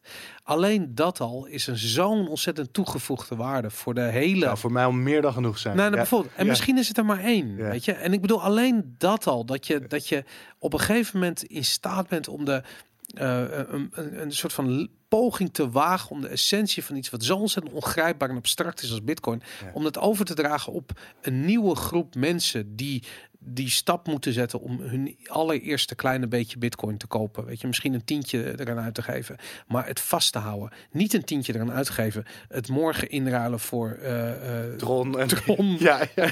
en het dan met eh 20 euro winst te verkopen om vervolgens Digibyte, weet, weet ik veel wat voor shitcoin. Dat is dus niet de essentie daarvan. De essentie daarvan is anders naar geld gaan kijken. ja. En dat, Ik zet af en toe een beetje het commentaar om te kijken of we er kunnen, op kunnen reageren. Ja, dat is heel moeilijk om. Ja, er het is heel gaat een moeilijk. heel gesprek. eh, ja, dat een heel gesprek. Het is een beetje moeilijk in de zijlijn Ja. te volgen. Voor de mensen die, eh, die luisteren, we, eh, we, we streamen dit ook live op Twitch. De opnames worden live gestreamd op Twitch. En we zien daar een. eh, er zitten natuurlijk heel veel mensen in de, in de chat die zijn met elkaar. eh, Eentje is Eh. bierdopflesjes aan het sparen. Ja, maar echt serieus. Ja. Maar dat, kijk, dat, dat is het natuurlijk wel een beetje. Dat, dat, en dat vind ik heel mooi. Ik, ik realiseerde me pas later dat ik juist de, ehm, de politieke kant van Bitcoin heel tof Ja. vind. En het, eh, het idee dat je. Ehm, het, het, het is een beetje een longshot. Ik werd er bij RTL Z, daar was ik de gast, daar werd ik van beschuldigd dat ik eh, de, de bocht te ruim nam, eh, eh, verbaal gezien. Toen ik zei op een gegeven moment van, ik zie een verband tussen de hele hoge inflatie die wij hebben, dus met andere woorden de gigantische geldcreatie die er gebeurt, Mhm. en het feit dat onze oceanen vol drijven met plastic. Met nagenoeg gratis geproduceerd plastic, wat geen enkele waarde meer vertegenwoordigt. Maar op papier wel heel veel waarde zou moeten vertegenwoordigen, want het heeft geld gekost om te maken. Met andere woorden, er is totaal geen ehm spaar-incentive in deze maatschappij. Want was dat er wel, dan hadden we niet voor miljoenen euro's aan plastic in de oceaan gedumpt. Dan was er met dat miljoen wel bitcoin gekocht. Ehm, ja, dat, dat zou kunnen. Eh, ik, ik, maar ik ben het zeker met je eens. Er, is geen ins, er zijn weinig incentives in onze maatschappij om te, om te sparen. Sowieso moet je je geld op een bank zetten. Dus dan heb je dat risico eh, weer. Rente krijg je, krijg je niet. Plus, wij worden natuurlijk... eh, ja, je wordt als belastingbetaler, zeker in Nederland... word je gewoon belast als je spaart. Ja, En je krijgt gewoon 1,2 procent. Dus wat moet je doen? Nou, je kan beter het geld uitgeven aan je jacuzzi. Heb je tenminste nog wat plezier aan. ja. En eh, dat, dat is inderdaad zo. En dat is wel een van de dingen achter, achter, achter Bitcoin ook, die ik zo fascinerend vind. Ja, Bitcoin moet. Als het goed werkt, zou het weer mensen, hè, eh, het, het langetermijn denken, zeg maar, bij mensen weer, weer, weer, weer wat terug kunnen, kunnen, kunnen brengen. Vind je dat die, die, die, die belasting op, op een vermeend rendement wat we in Nederland hebben op dat spaargeld, dat dat moet worden afgeschaft? Eh, ja, Om, de, om dat aspect, om, het feit. om meerdere redenen. Dus eh, ten eerste vind ik dat wij veel te veel belasting betalen. Mhm. Dus dat mag een heel stuk, heel stuk minder. Ehm, en ik eh, zou eerder een eh, voorstander zijn van eh, belastingen op eh, goederen, btw, dat soort, dat soort zaken. En niet, niet zozeer op. Met andere woorden, belasting op consumptie en niet co- belasting Consumptie, op, op sparen. Ja, Nee, nee, zeker absoluut. Ja. Ja, ja. Ik ben het helemaal met je eens. Dat, we hebben het daar nog nooit over gehad. Maar het, Nee, nee. de libertarische, het libertarische gedachtegoed. Is dat iets? Heb je daar wat mee? Ehm, ja, in, in, in een zekere zin eh, wel. Dus ik heb een, nou, dat heb ik je al eens verteld, ik heb een proefschrift geschreven. En eh, dat was eigenlijk een, ja, een, een, een, een, proefschrift wat, wat, wat aan politiek-filosofische en economische vraagstukken raakte.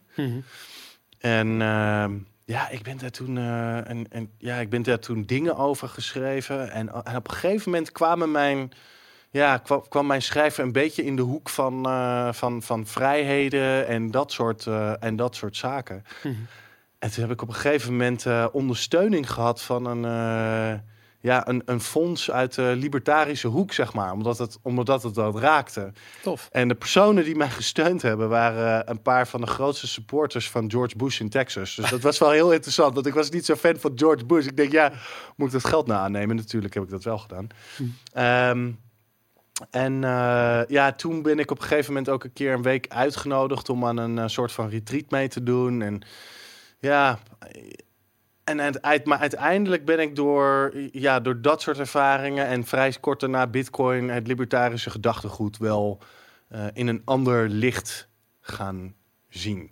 Dus als politiek filosoof, ik bedoel, ik zit hier in een zekere zin redelijk praktisch in. Er is geen ideologie die de complexiteit van de wereld compleet kan verklaren en uitleggen wat je moet doen in iedere situatie. Mhm. Het zijn alleen maar richtlijnen en, en, en manieren om de wereld te bekijken, om waarde te ontdekken en juiste keuzes te maken. Je kunt niet iets precies in een ideologisch las- jasje gooien.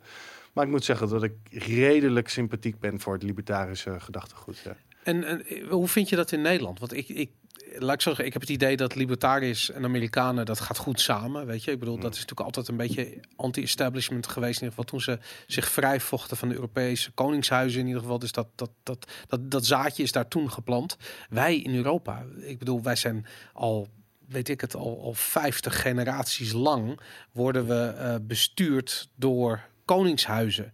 Dus het zit zo ontzettend in ons DNA om die machtsstructuren voor vanzelfsprekend te nemen. Dat we helemaal niet in staat zijn om een soort van persoonlijke verantwoordelijkheid eh, uh, op ons te nemen. Laat staan perso persoonlijke verantwoordelijkheid voor onze eigen financiële uh, toekomst. Want dat was altijd iets wat in het domein van machthebbers lag. Hmm. Um, en ik heb altijd zoiets van Nederlanders helemaal. Nederlanders zijn heel erg van, nou, doe maar gewoon, weet je. Ik bedoel, uh, maak je niet zo druk en uh, zet je geld maar op de bank en doe maar, doe maar rationeel over, over, over dat soort dingen. Terwijl ik juist zoiets heb van, terwijl we rationeel aan het doen zijn, wordt dat vertrouwen vreselijk beschaamd en misbruikt op de achtergrond. Maar je geld alleen maar op de bank zitten is niet rationeel. Nee, nee, dat, bedoel, nee, dat zou een verkeerde voorbeeld ook inderdaad. Ja, dus als zij zeggen het is rationeel, dan zou mijn antwoord zijn dat is niet rationeel. Het is ook iets wat mijn oma zei, bij wijze van spreken, toen het nog rationeel was. Ja, ja, ja, ja, ja. ja. ja ik, ik, ik, ik, inderdaad, in, in, in Nederland, wat, wat een van de dingen die ik lastig vind,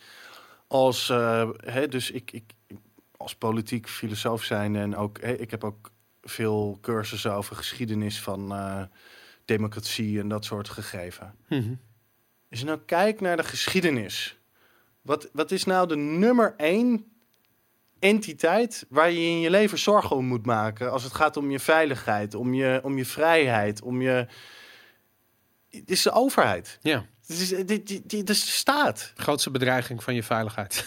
Ja, inderdaad, ja. En, en, en ja, of je moet echt, ja, of je moet echt heel ver teruggaan en je hebt het over uh, tribal societies of zo. Mhm. Mm. Ja, maar en ja, dan denk ik van. Uh, en, en nogmaals, ik snap wel dat wij uh, gelukkig wat geëvalueerd zijn. En ik, ik, ik, heb behoorlijke vertrouwen in de Nederlandse overheid. Dat is mijn, Hm. dat is mijn punt uh, niet. Um, maar ik denk wel dat wij eh, vaak misschien te veel op de overheid eh, vertrouwen. Ja. Ook, ook in Nederland. Um, ja, er zijn ook zoveel regeltjes met van, met van alles en, en nog wat. Hebben we dit nou allemaal nodig? En is het wel echt nodig dat wij mensen zoveel, zoveel, zoveel belasten en dat de overheid zoveel dingen en vinger in de pap heeft? Ik bedoel, als ik een winkel begin en ik wil een roze gevel ja. maken, nou, dan word ik binnen een kortste keer uh, waarschijnlijk door een of andere uh, ja, Stalinistische commissie of zo achterna gezeten. Ja, waar gaat dat over? Maar dat is, het is, ja. ik bedoel, het enige middel wat de overheid heeft zijn regels. Het maken van regels. Ik bedoel, als jij met een probleem uh, naar de kapper gaat uh, en je probleem is bijvoorbeeld dat je schoenen te klein zijn, dan zeg je kapper waarschijnlijk van, laten we eerst eens heel eventjes wat aan het haar doen, bij wijze van. Ik zeg Ja, maar, ja, want dat is wat kappers doen. Weet je? Ja. Ik bedoel, ga naar de overheid en kom met een probleem en ze zullen regels verzinnen, want dat is wat overheden doen. Dat is wat de overheden doen. Ze hebben geen andere tool dan dat. En het probleem, uh, wat ik echt al heel erg lang heb, is dat veel van de uh, dingen die ik zie gebeuren om me heen, die, die vinden plaats buiten het domein van regelgeving. Die vinden plaats in, eh, bijvoorbeeld, ik, ik, ik ben heel erg geïnteresseerd in onderwijs, bijvoorbeeld. Gewoon, en hoe dat gestructureerd is in Nederland. Je zou kunnen zeggen van ja, het is niet zo slecht, we scoren niet slecht, maar het is verschrikkelijk slecht. Onderwijs in Nederland is echt slecht. Wil niet zeggen dat het slechter is dan in andere landen, daar is het ook slecht. Maar in Nederland is het ook slecht. En dat, dat ehm eh, ga ermee naar de overheid en die zullen proberen regeltjes te verzinnen. En hoe kunnen ze regeltjes? Dan moeten ze wel is dat probleem in kaart brengen. En daarvoor moet getest worden. En dan moeten we gemiddeldes weten. Met andere woorden, precies het probleem wat we in Nederland hebben. Dat het niet mogelijk is om, om, om, om, om, om van de bodem af eh, kinderen te motiveren over onderwerpen. Maar dat er juist van, van bovenaf allerlei soort van, van, van onzin feitjes over ze uitgestrooid wordt in de hoop dat dat over twintig jaar nog enigszins relevant is. Dat, dat probleem dat, dat, dat kan niet opgelost worden door de overheid. Dat moet opgelost worden door kinderen die gewoon tijd hebben om te gaan spelen en om te gaan ontdekken en om te ontdekken wat ze tof vinden in het leven, weet je. Maar het past niet binnen het, het, het, het spectrum van, van middelen die de overheid tot ter beschikking heeft. En ik begrijp dat niet. Ik begrijp niet dat iedereen maar zoiets heeft van nee, die verantwoordelijkheid voor al die problemen die leggen we bij iemand anders neer. En vervolgens wel zelf de gevolgen ervan ondervinden. Ja, ja. Dat is zo weird, is dat. ja, dat eh, en, en, en ik, bedoel, ik vind het ook nog eens een keertje, het gaat veel breder dan alleen Nederland. Het is gewoon heel, de, eigenlijk heel, heel West-Europa gaat daar onder gebeuren. Ja, en ik bedoel, als je dan Nederland pakt, eh, ja, ik zou me eigenlijk, eh, laat ik het zo zeggen, eh, ik kijk daar met een gezond verstand naar, maar ik zou me eigenlijk geen betere overheid kunnen wensen. Dus in ieder ander land is het, heb je zeg maar nog minder te verwachten. Ja. En, nou ja, en omdat, ze, omdat het lijkt ultra-rationeel wat die overheid doet. Hè? Ik bedoel, de, net als in Zweden, en zo, daar is dat nog rationeler. Weet je? Ik bedoel, die, die, die, die, die Scandinaviërs, dat zijn, die zijn de koningen ervan. Je hebt dus van dat, de redelijkheid en de rationaliteit zelf. Ja. Maar het maakt niet uit, want het zijn regeltjes. En met regeltjes, dat is. Ik, dat heb ik heel erg van videogames. Weet je, ik heb, Ja. ik heb ooit een keertje een. eh, Weet je dat anarchistische... Nee, maar ook de, het, eh, eh, in het ontwikkelen van games, game design principes. eh, eh, het is de truc om jou de illusie als speler de illusie te geven van vrijheid. Want op het moment dat je tegen de regels van de game aanloopt, vind je het spel niet meer zo leuk. Oh, oké. Ja, En, en, en dat, dus dat, en, en toen zat ik erover na te denken: van, ja, hoe kan het dat ik het spel niet meer leuk vind als ik tegen regels aanloop? Ja, waarom? Omdat je niet meer kunt ontdekken en niet meer kunt leren. Ja. En dat, dat ja, leren geeft je. Er is niets wat mensen zoveel voldoening geeft als een nieuw inzicht of, een, of iets leren of iets onder de knie krijgen of iets creëren eh, en daar beter in worden. Dat proces, Klopt. dat, is, dat, is, eh, Ja. dat geeft heel veel voldoening. Ehm, is een van de problemen trouwens, denk ik, eh, huidige risico's in ons financiële systeem. Dus mensen zetten geld op de bank en is uh, depositogarantie. Dus mensen denken niet meer zo na over de consequenties van wat ze aan het doen zijn. maar denk je dat Ja. als ze daar wel over zouden nadenken, dat ze wel dezelfde verantwoordelijkheid zouden nemen? Want ik vind daar dus een groot probleem. Dat mensen niet meer verantwoordelijkheid nemen voor het oplossing van hun problemen. Ja, dat is volgens mij ook iets wat, eh, wat, eh, wat, wat, wat groeit in een, eh, in een vrije maatschappij. Dus ik ben, ik, ik ben niet tegen een. een, een- ik, ik ben niet anarchistisch. Dus ik, ik denk dat de overheid goed is en dat er bepaalde dingen zijn waar de overheid echt, echt goed in kan zijn. En, en, Ja. en wat ook waardevol is om te, om te doen. Ik denk wel. als onder, ja, ook als, als iemand die een ondernemend verleden heeft, zeg maar, dat er eh, dat Nederland ook relatief eh, behoorlijk goed doet, maar dat, dat er nog wel een hele hoop gedaan, bij wijze van spreken, zou kunnen worden. Ja. Ehm, en nogmaals, hè, weet je, ja, het is ehm, al die. Er is, er is ooit eens een interessante, dit is misschien een mooi voorbeeld. Er is ooit eens een interessante studie gedaan, Mhm. eh, of meerdere studies zelfs, van regels in ziekenhuizen. Ja. En ik kan me even de naam niet meer van de studie herinneren. Maar wat je zag bij die ziekenhuizen, eh, als er bijna geen regels waren, liep het in de soep. Als er te veel regels waren, liep het in de soep. Maar als er ongeveer pak een beet 10 à 20 principes waren waar mensen naar handelen, Mhm. dan ging het het beste. En zo kijk ik ook een beetje tegen de overheid, eh, overheid aan. Eh, Als we geen overheid hebben eh, of staat, ja. ja, dat zou misschien kunnen in een, in, een, in, een, in een maatschappij die gelokaliseerd is en niet zo groot. En waar je een soort van community hebt, maar niet in een, niet in een land. ja. Te veel regels, dat, dat, dat maakt mensen afhankelijk. Dat ja, beperkt creativiteit, onafhankelijkheid, et cetera. Maar dat moet daar ergens tussenin zitten. Ja, nou, je hebt gelijk inderdaad. Van, en, en misschien wat je ook zegt van te weinig regels in de zin van ehm, te weinig principes. Eh, dat klinkt al gelijk anders. Dat is al gelijk een, een, een, probleem. Weet je, op het moment dat je zegt van ja, ik heb een paar principes die zijn heilig, dan weet je gewoon van nou, weet je, uh, als, als arts van je zult geen, uh, ja, geen schade aan, you cause no harm. Weet ik, er zijn van die eet van Socrates. Heb je toch een, heb je een aantal van die van die regels die je. Dus eigenlijk zijn dat de principes die je als arts. van hypo, Hippocrates, ja, Socrates. Ja, ja, ja, ja. andere Grieken. andere Grieken. Maar inderdaad dat eh, dat, je, dat je op die manier zoiets hebt van ja, maar die, uh, die principes, dat zijn de richtlijnen waarop je de boel inricht. En dat, en om het terug te brengen naar Bitcoin, dat is ik vind dat het, toffe aan Bitcoin, vind ik de incentive die je hebt om die Bitcoin niet uit te geven. En te proberen om te zeggen van hé, hey, ik koop niet een nieuw paar sneakers, maar ik koop nog 0,0000001 Bitcoin erbij. Want uh, op een dag misschien puntje, puntje, puntje. Heel goed wetende dat op een dag misschien puntje, puntje wel nooit gaat komen. Want hmm. het project kan morgen de grond in verdwijnen. En aan de andere kant, wat is dat moment? Als je niet een definitie hebt van wanneer je verkoopt. En dat, dat is wat ik het mooie vind aan technische analyse en traders. Die hebben namelijk een, een, een doel voor inkoop en een doel voor verkoop. En dat, dat vind ik heel mooi, omdat ik zoiets heb van... ik kan me niet voorstellen dat je een doel voor verkoop... van waarom zou je dat verkopen? Weet je, dan moet je maar iemand zo gek zien te krijgen... dat hij weer je bitcoin, je 0,01 bitcoin terugverkoopt aan je. Weet je. Ik bedoel, dat is lastig. Dus ja, dat, ja, ja, eh, ja. ja, dat, dat, ik vind het heel knap als mensen zichzelf dat soort doelen kunnen stellen. Want ja, ik heb zoiets van ja, aan de hand van wat voor maatstaf. De euro, weet je, ik bedoel, je kan 5% meer euro's verdienen in een jaar, terwijl een euro 10% aan koopkracht inlevert. Weet je, het zegt niks. Het is allemaal maar relatief. dat, uh, ja. Maar goed, het. Uh, hey, en en uh, ik wist dat helemaal niet, maar ik vind het wel interessant het feit dat je het soort van die. Um, um, politiek-filosofische kant ervan benadert. Ja. Um, we hebben ooit een gesprek gehad. Ik, ik heb zelf heel erg het gevoel dat op het moment dat Bitcoin zijn, zijn economische uh, doel bereikt, hè, dus op het moment dat er echt massa-adoptie is en dat, dat uh, het netwerkeffect zo groot is dat iedereen die Bitcoin gebruikt, uh, het, het, uiteindelijk weet je, iedereen aanjaagt om Bitcoin te gebruiken. Net als dat e-mail dat doet of WhatsApp of weet ik wat. Um, denk je dat Bitcoin ooit politiek een rol kan spelen? Zoals goud dat ooit gedaan heeft? Of de, de petrodollar dat nu doet?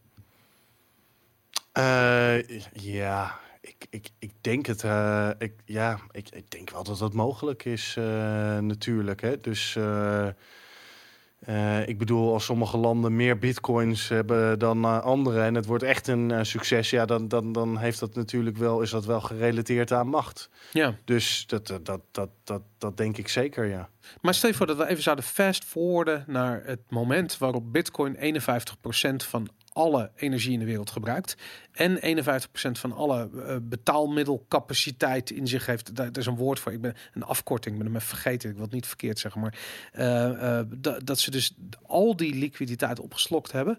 Um, op dat ogenblik hebben overheden die, die kopen bitcoin als nationale reserve. Want ze moeten ergens natuurlijk hun, ja. waarde in opslaan. Um, en dat betekent dat overheden moeten minen om dat veilig te stellen. Dat betekent dat overheden moeten gespecialiseerd moeten zijn in het soort van digitale oorlogsvoering, in het hacken van andere overheden, hun, hun, hun wallets of zo, weet ik veel, zoiets bizars ga je krijgen. Ja. Denk je dat dat, zie je dat gebeuren? Ja, misschien wel. Ik bedoel, er zijn al overheden die minen. Uh, en hacken. Noord-Korea heeft ja. gestolen van iemand. Oh, dat zou best... ja, oh ja, klopt. Ja, dat verhaal heb ik ook wel eens gehoord. Ja, en in Venezuela had je natuurlijk allerlei private miners. En uh, de overheid zag, oh, dat is goede business. Nou, die gaan wij gewoon overnemen. Dus ja. die hebben die gewoon uh, geconfiskeerd, zover ik het begrijp, hè, wat, uh, wat, wat de berichten zijn. Nee, ja, ik, ik zou het niet helemaal, helemaal gek vinden als, als overheden zich, als het echt groot werd, met dat soort zaken ging, ging bemoeien. Ja. Um, Zolang dat maar niet de, de basiswaardepropositie van Bitcoin uh, impact. Dan, uh, dan uh, ben ik daar ook oké okay mee. Ja. Als zo'n overheid wil gaan minen. Er zijn nu al overheden die ook stimuleren voor miners om te komen natuurlijk. En dat soort zaken. IJsland en zo. En, ja, een plek in Canada, Noord-Amerika, IJsland. Ik weet niet hoe proactief ze dat promoten. Of dat gewoon een goede plek is om te zitten. Maar je, je ziet wel af en toe dat... dat ja, bepaalde plekken redelijk welkomend zijn voor, uh, voor miners, om wat voor ja. reden dan uh, ook. Dus dat is al een, ja, een soort van vorm van acceptatie. En misschien inderdaad, dat overheden op een gegeven moment zelf bitcoins eh, zouden kunnen gaan minen. Ik denk dan wel dat we daar wat van verwijderd zitten. Maar... Ja, hey, ik zou je niet gaan vragen naar een voorspelling voor de prijs. Maar Nee, we, hebben nu, we hebben nu tien jaar whitepaper achter. Ja. Als je tien jaar vooruit moet kijken, waar denk je dat als je, als je kijkt wat Bitcoin de afgelopen tien jaar gedaan heeft, wat denk je dat, dat voor, wat voor rol speelt Bitcoin over tien jaar? Waar zijn we dan? Wat is Bitcoin dan? Ik denk dat we bij Bitcoin lijkt het wel alsof we nu sneller ontwikkelen dan in het eh, verleden. Op een hele hoop aspecten. Omdat de community gewoon veel groter is. Zoals je al, Ja. al aangaf, er komen gewoon steeds meer, eh, men- meer mensen bij. Ehm, ik denk dat aan, de, aan het basisprotocol van Bitcoin, aan het basissysteem, ehm, al die ja, er zijn natuurlijk, eh, SegWit was een eh, belangrijke grote update. Er zijn wat andere dingen in. Ik denk dat dat allemaal in de komende jaren gedaan zal, eh, zal worden. Maar wat heb, je, heb je over Lightning Network, dat soort dingen? Dat wordt nee, ik bedoel meer dingen zoals MAST en eh Snore Ja. signatures en allemaal dat soort dingen in het, basis, in het basisprotocol. Ja, Ehm, ja, ik, ik weet niet. Het zijn allemaal, zijn allemaal van dit soort, eh, allemaal van dit soort dingen. Ehm, en ik denk dat het ons gaat lukken om eh, inderdaad binnen Bi- Bitcoin eh, meer ook fungibility te creëren. Dus ik denk zowel dat het idee van financiële soevereiniteit als een digital store value. ehm, ja, dat, dat we daar gewoon op weg naartoe blijven, blijven gaan. En ik, ja, ik zou denken dat we daar in de komende tien jaar wel ongeveer komen. en En ik, Dus- en ik denk ook dat we. eh, ja, er is natuurlijk nog een kans altijd dat het allemaal misgaat. Maar als we door blijven bestaan. En het gaat een beetje zoals nu, dan die basisproposities. Ik denk dat we die wel gaan waarmaken. En ook het idee van Bitcoin als een betalingsmiddel. Mhm. Ja, vermoed ik dat dat binnen de komende tien jaar eh, wel eh, gaat lukken. Ja, en dan zijn er misschien nog allerlei andere mogelijke dingen die je met Bitcoin eh, zou kunnen, kunnen doen. Maar dat is altijd lastig om te voorspellen. Maar goed. En, en dat zijn de positieve kanten. En aan de negatieve kant, wat zijn de rampen die we de aankomende tien jaar gaan moeten meemaken met Bitcoin? Ehm poeh. Eh, een hele hoop media-negativiteit eh, waarschijnlijk. Mhm. Ehm, waarschijnlijk ook, eh, hè, wat we ook zien, is dat de media heel veel invloed heeft toch op eh, mensen. Dus ik eh, zou me niks verbazen als we op een gegeven moment bijvoorbeeld een maatschappelijke backlash kregen weer tegen, tegen, tegen Bitcoin. Ja. Ik bedoel, hè, het is, er wordt alleen maar ge- gefraudeerd, het is voor criminelen en dat soort, dat soort zaken. soort- Het vermoordt alle Ja. polberen, et cetera. Ja, weet je, dat... ja, daar zijn soms mensen toch best wel eh, vatbaar voor. Dus het zou mij niet verbazen als zoiets eh, op een gegeven moment eh, gebeurt. Ja. Ehm, of als er een keer een, ja, een terroristische aanslag gefinancierd wordt met bitcoin, om maar iets te noemen. Ik, ik, Ja. ik kan daar nog wel backlashes tegen zien. Ook misschien vanuit overheden. Dus dat zijn wel dingen waar we mee te maken krijgen.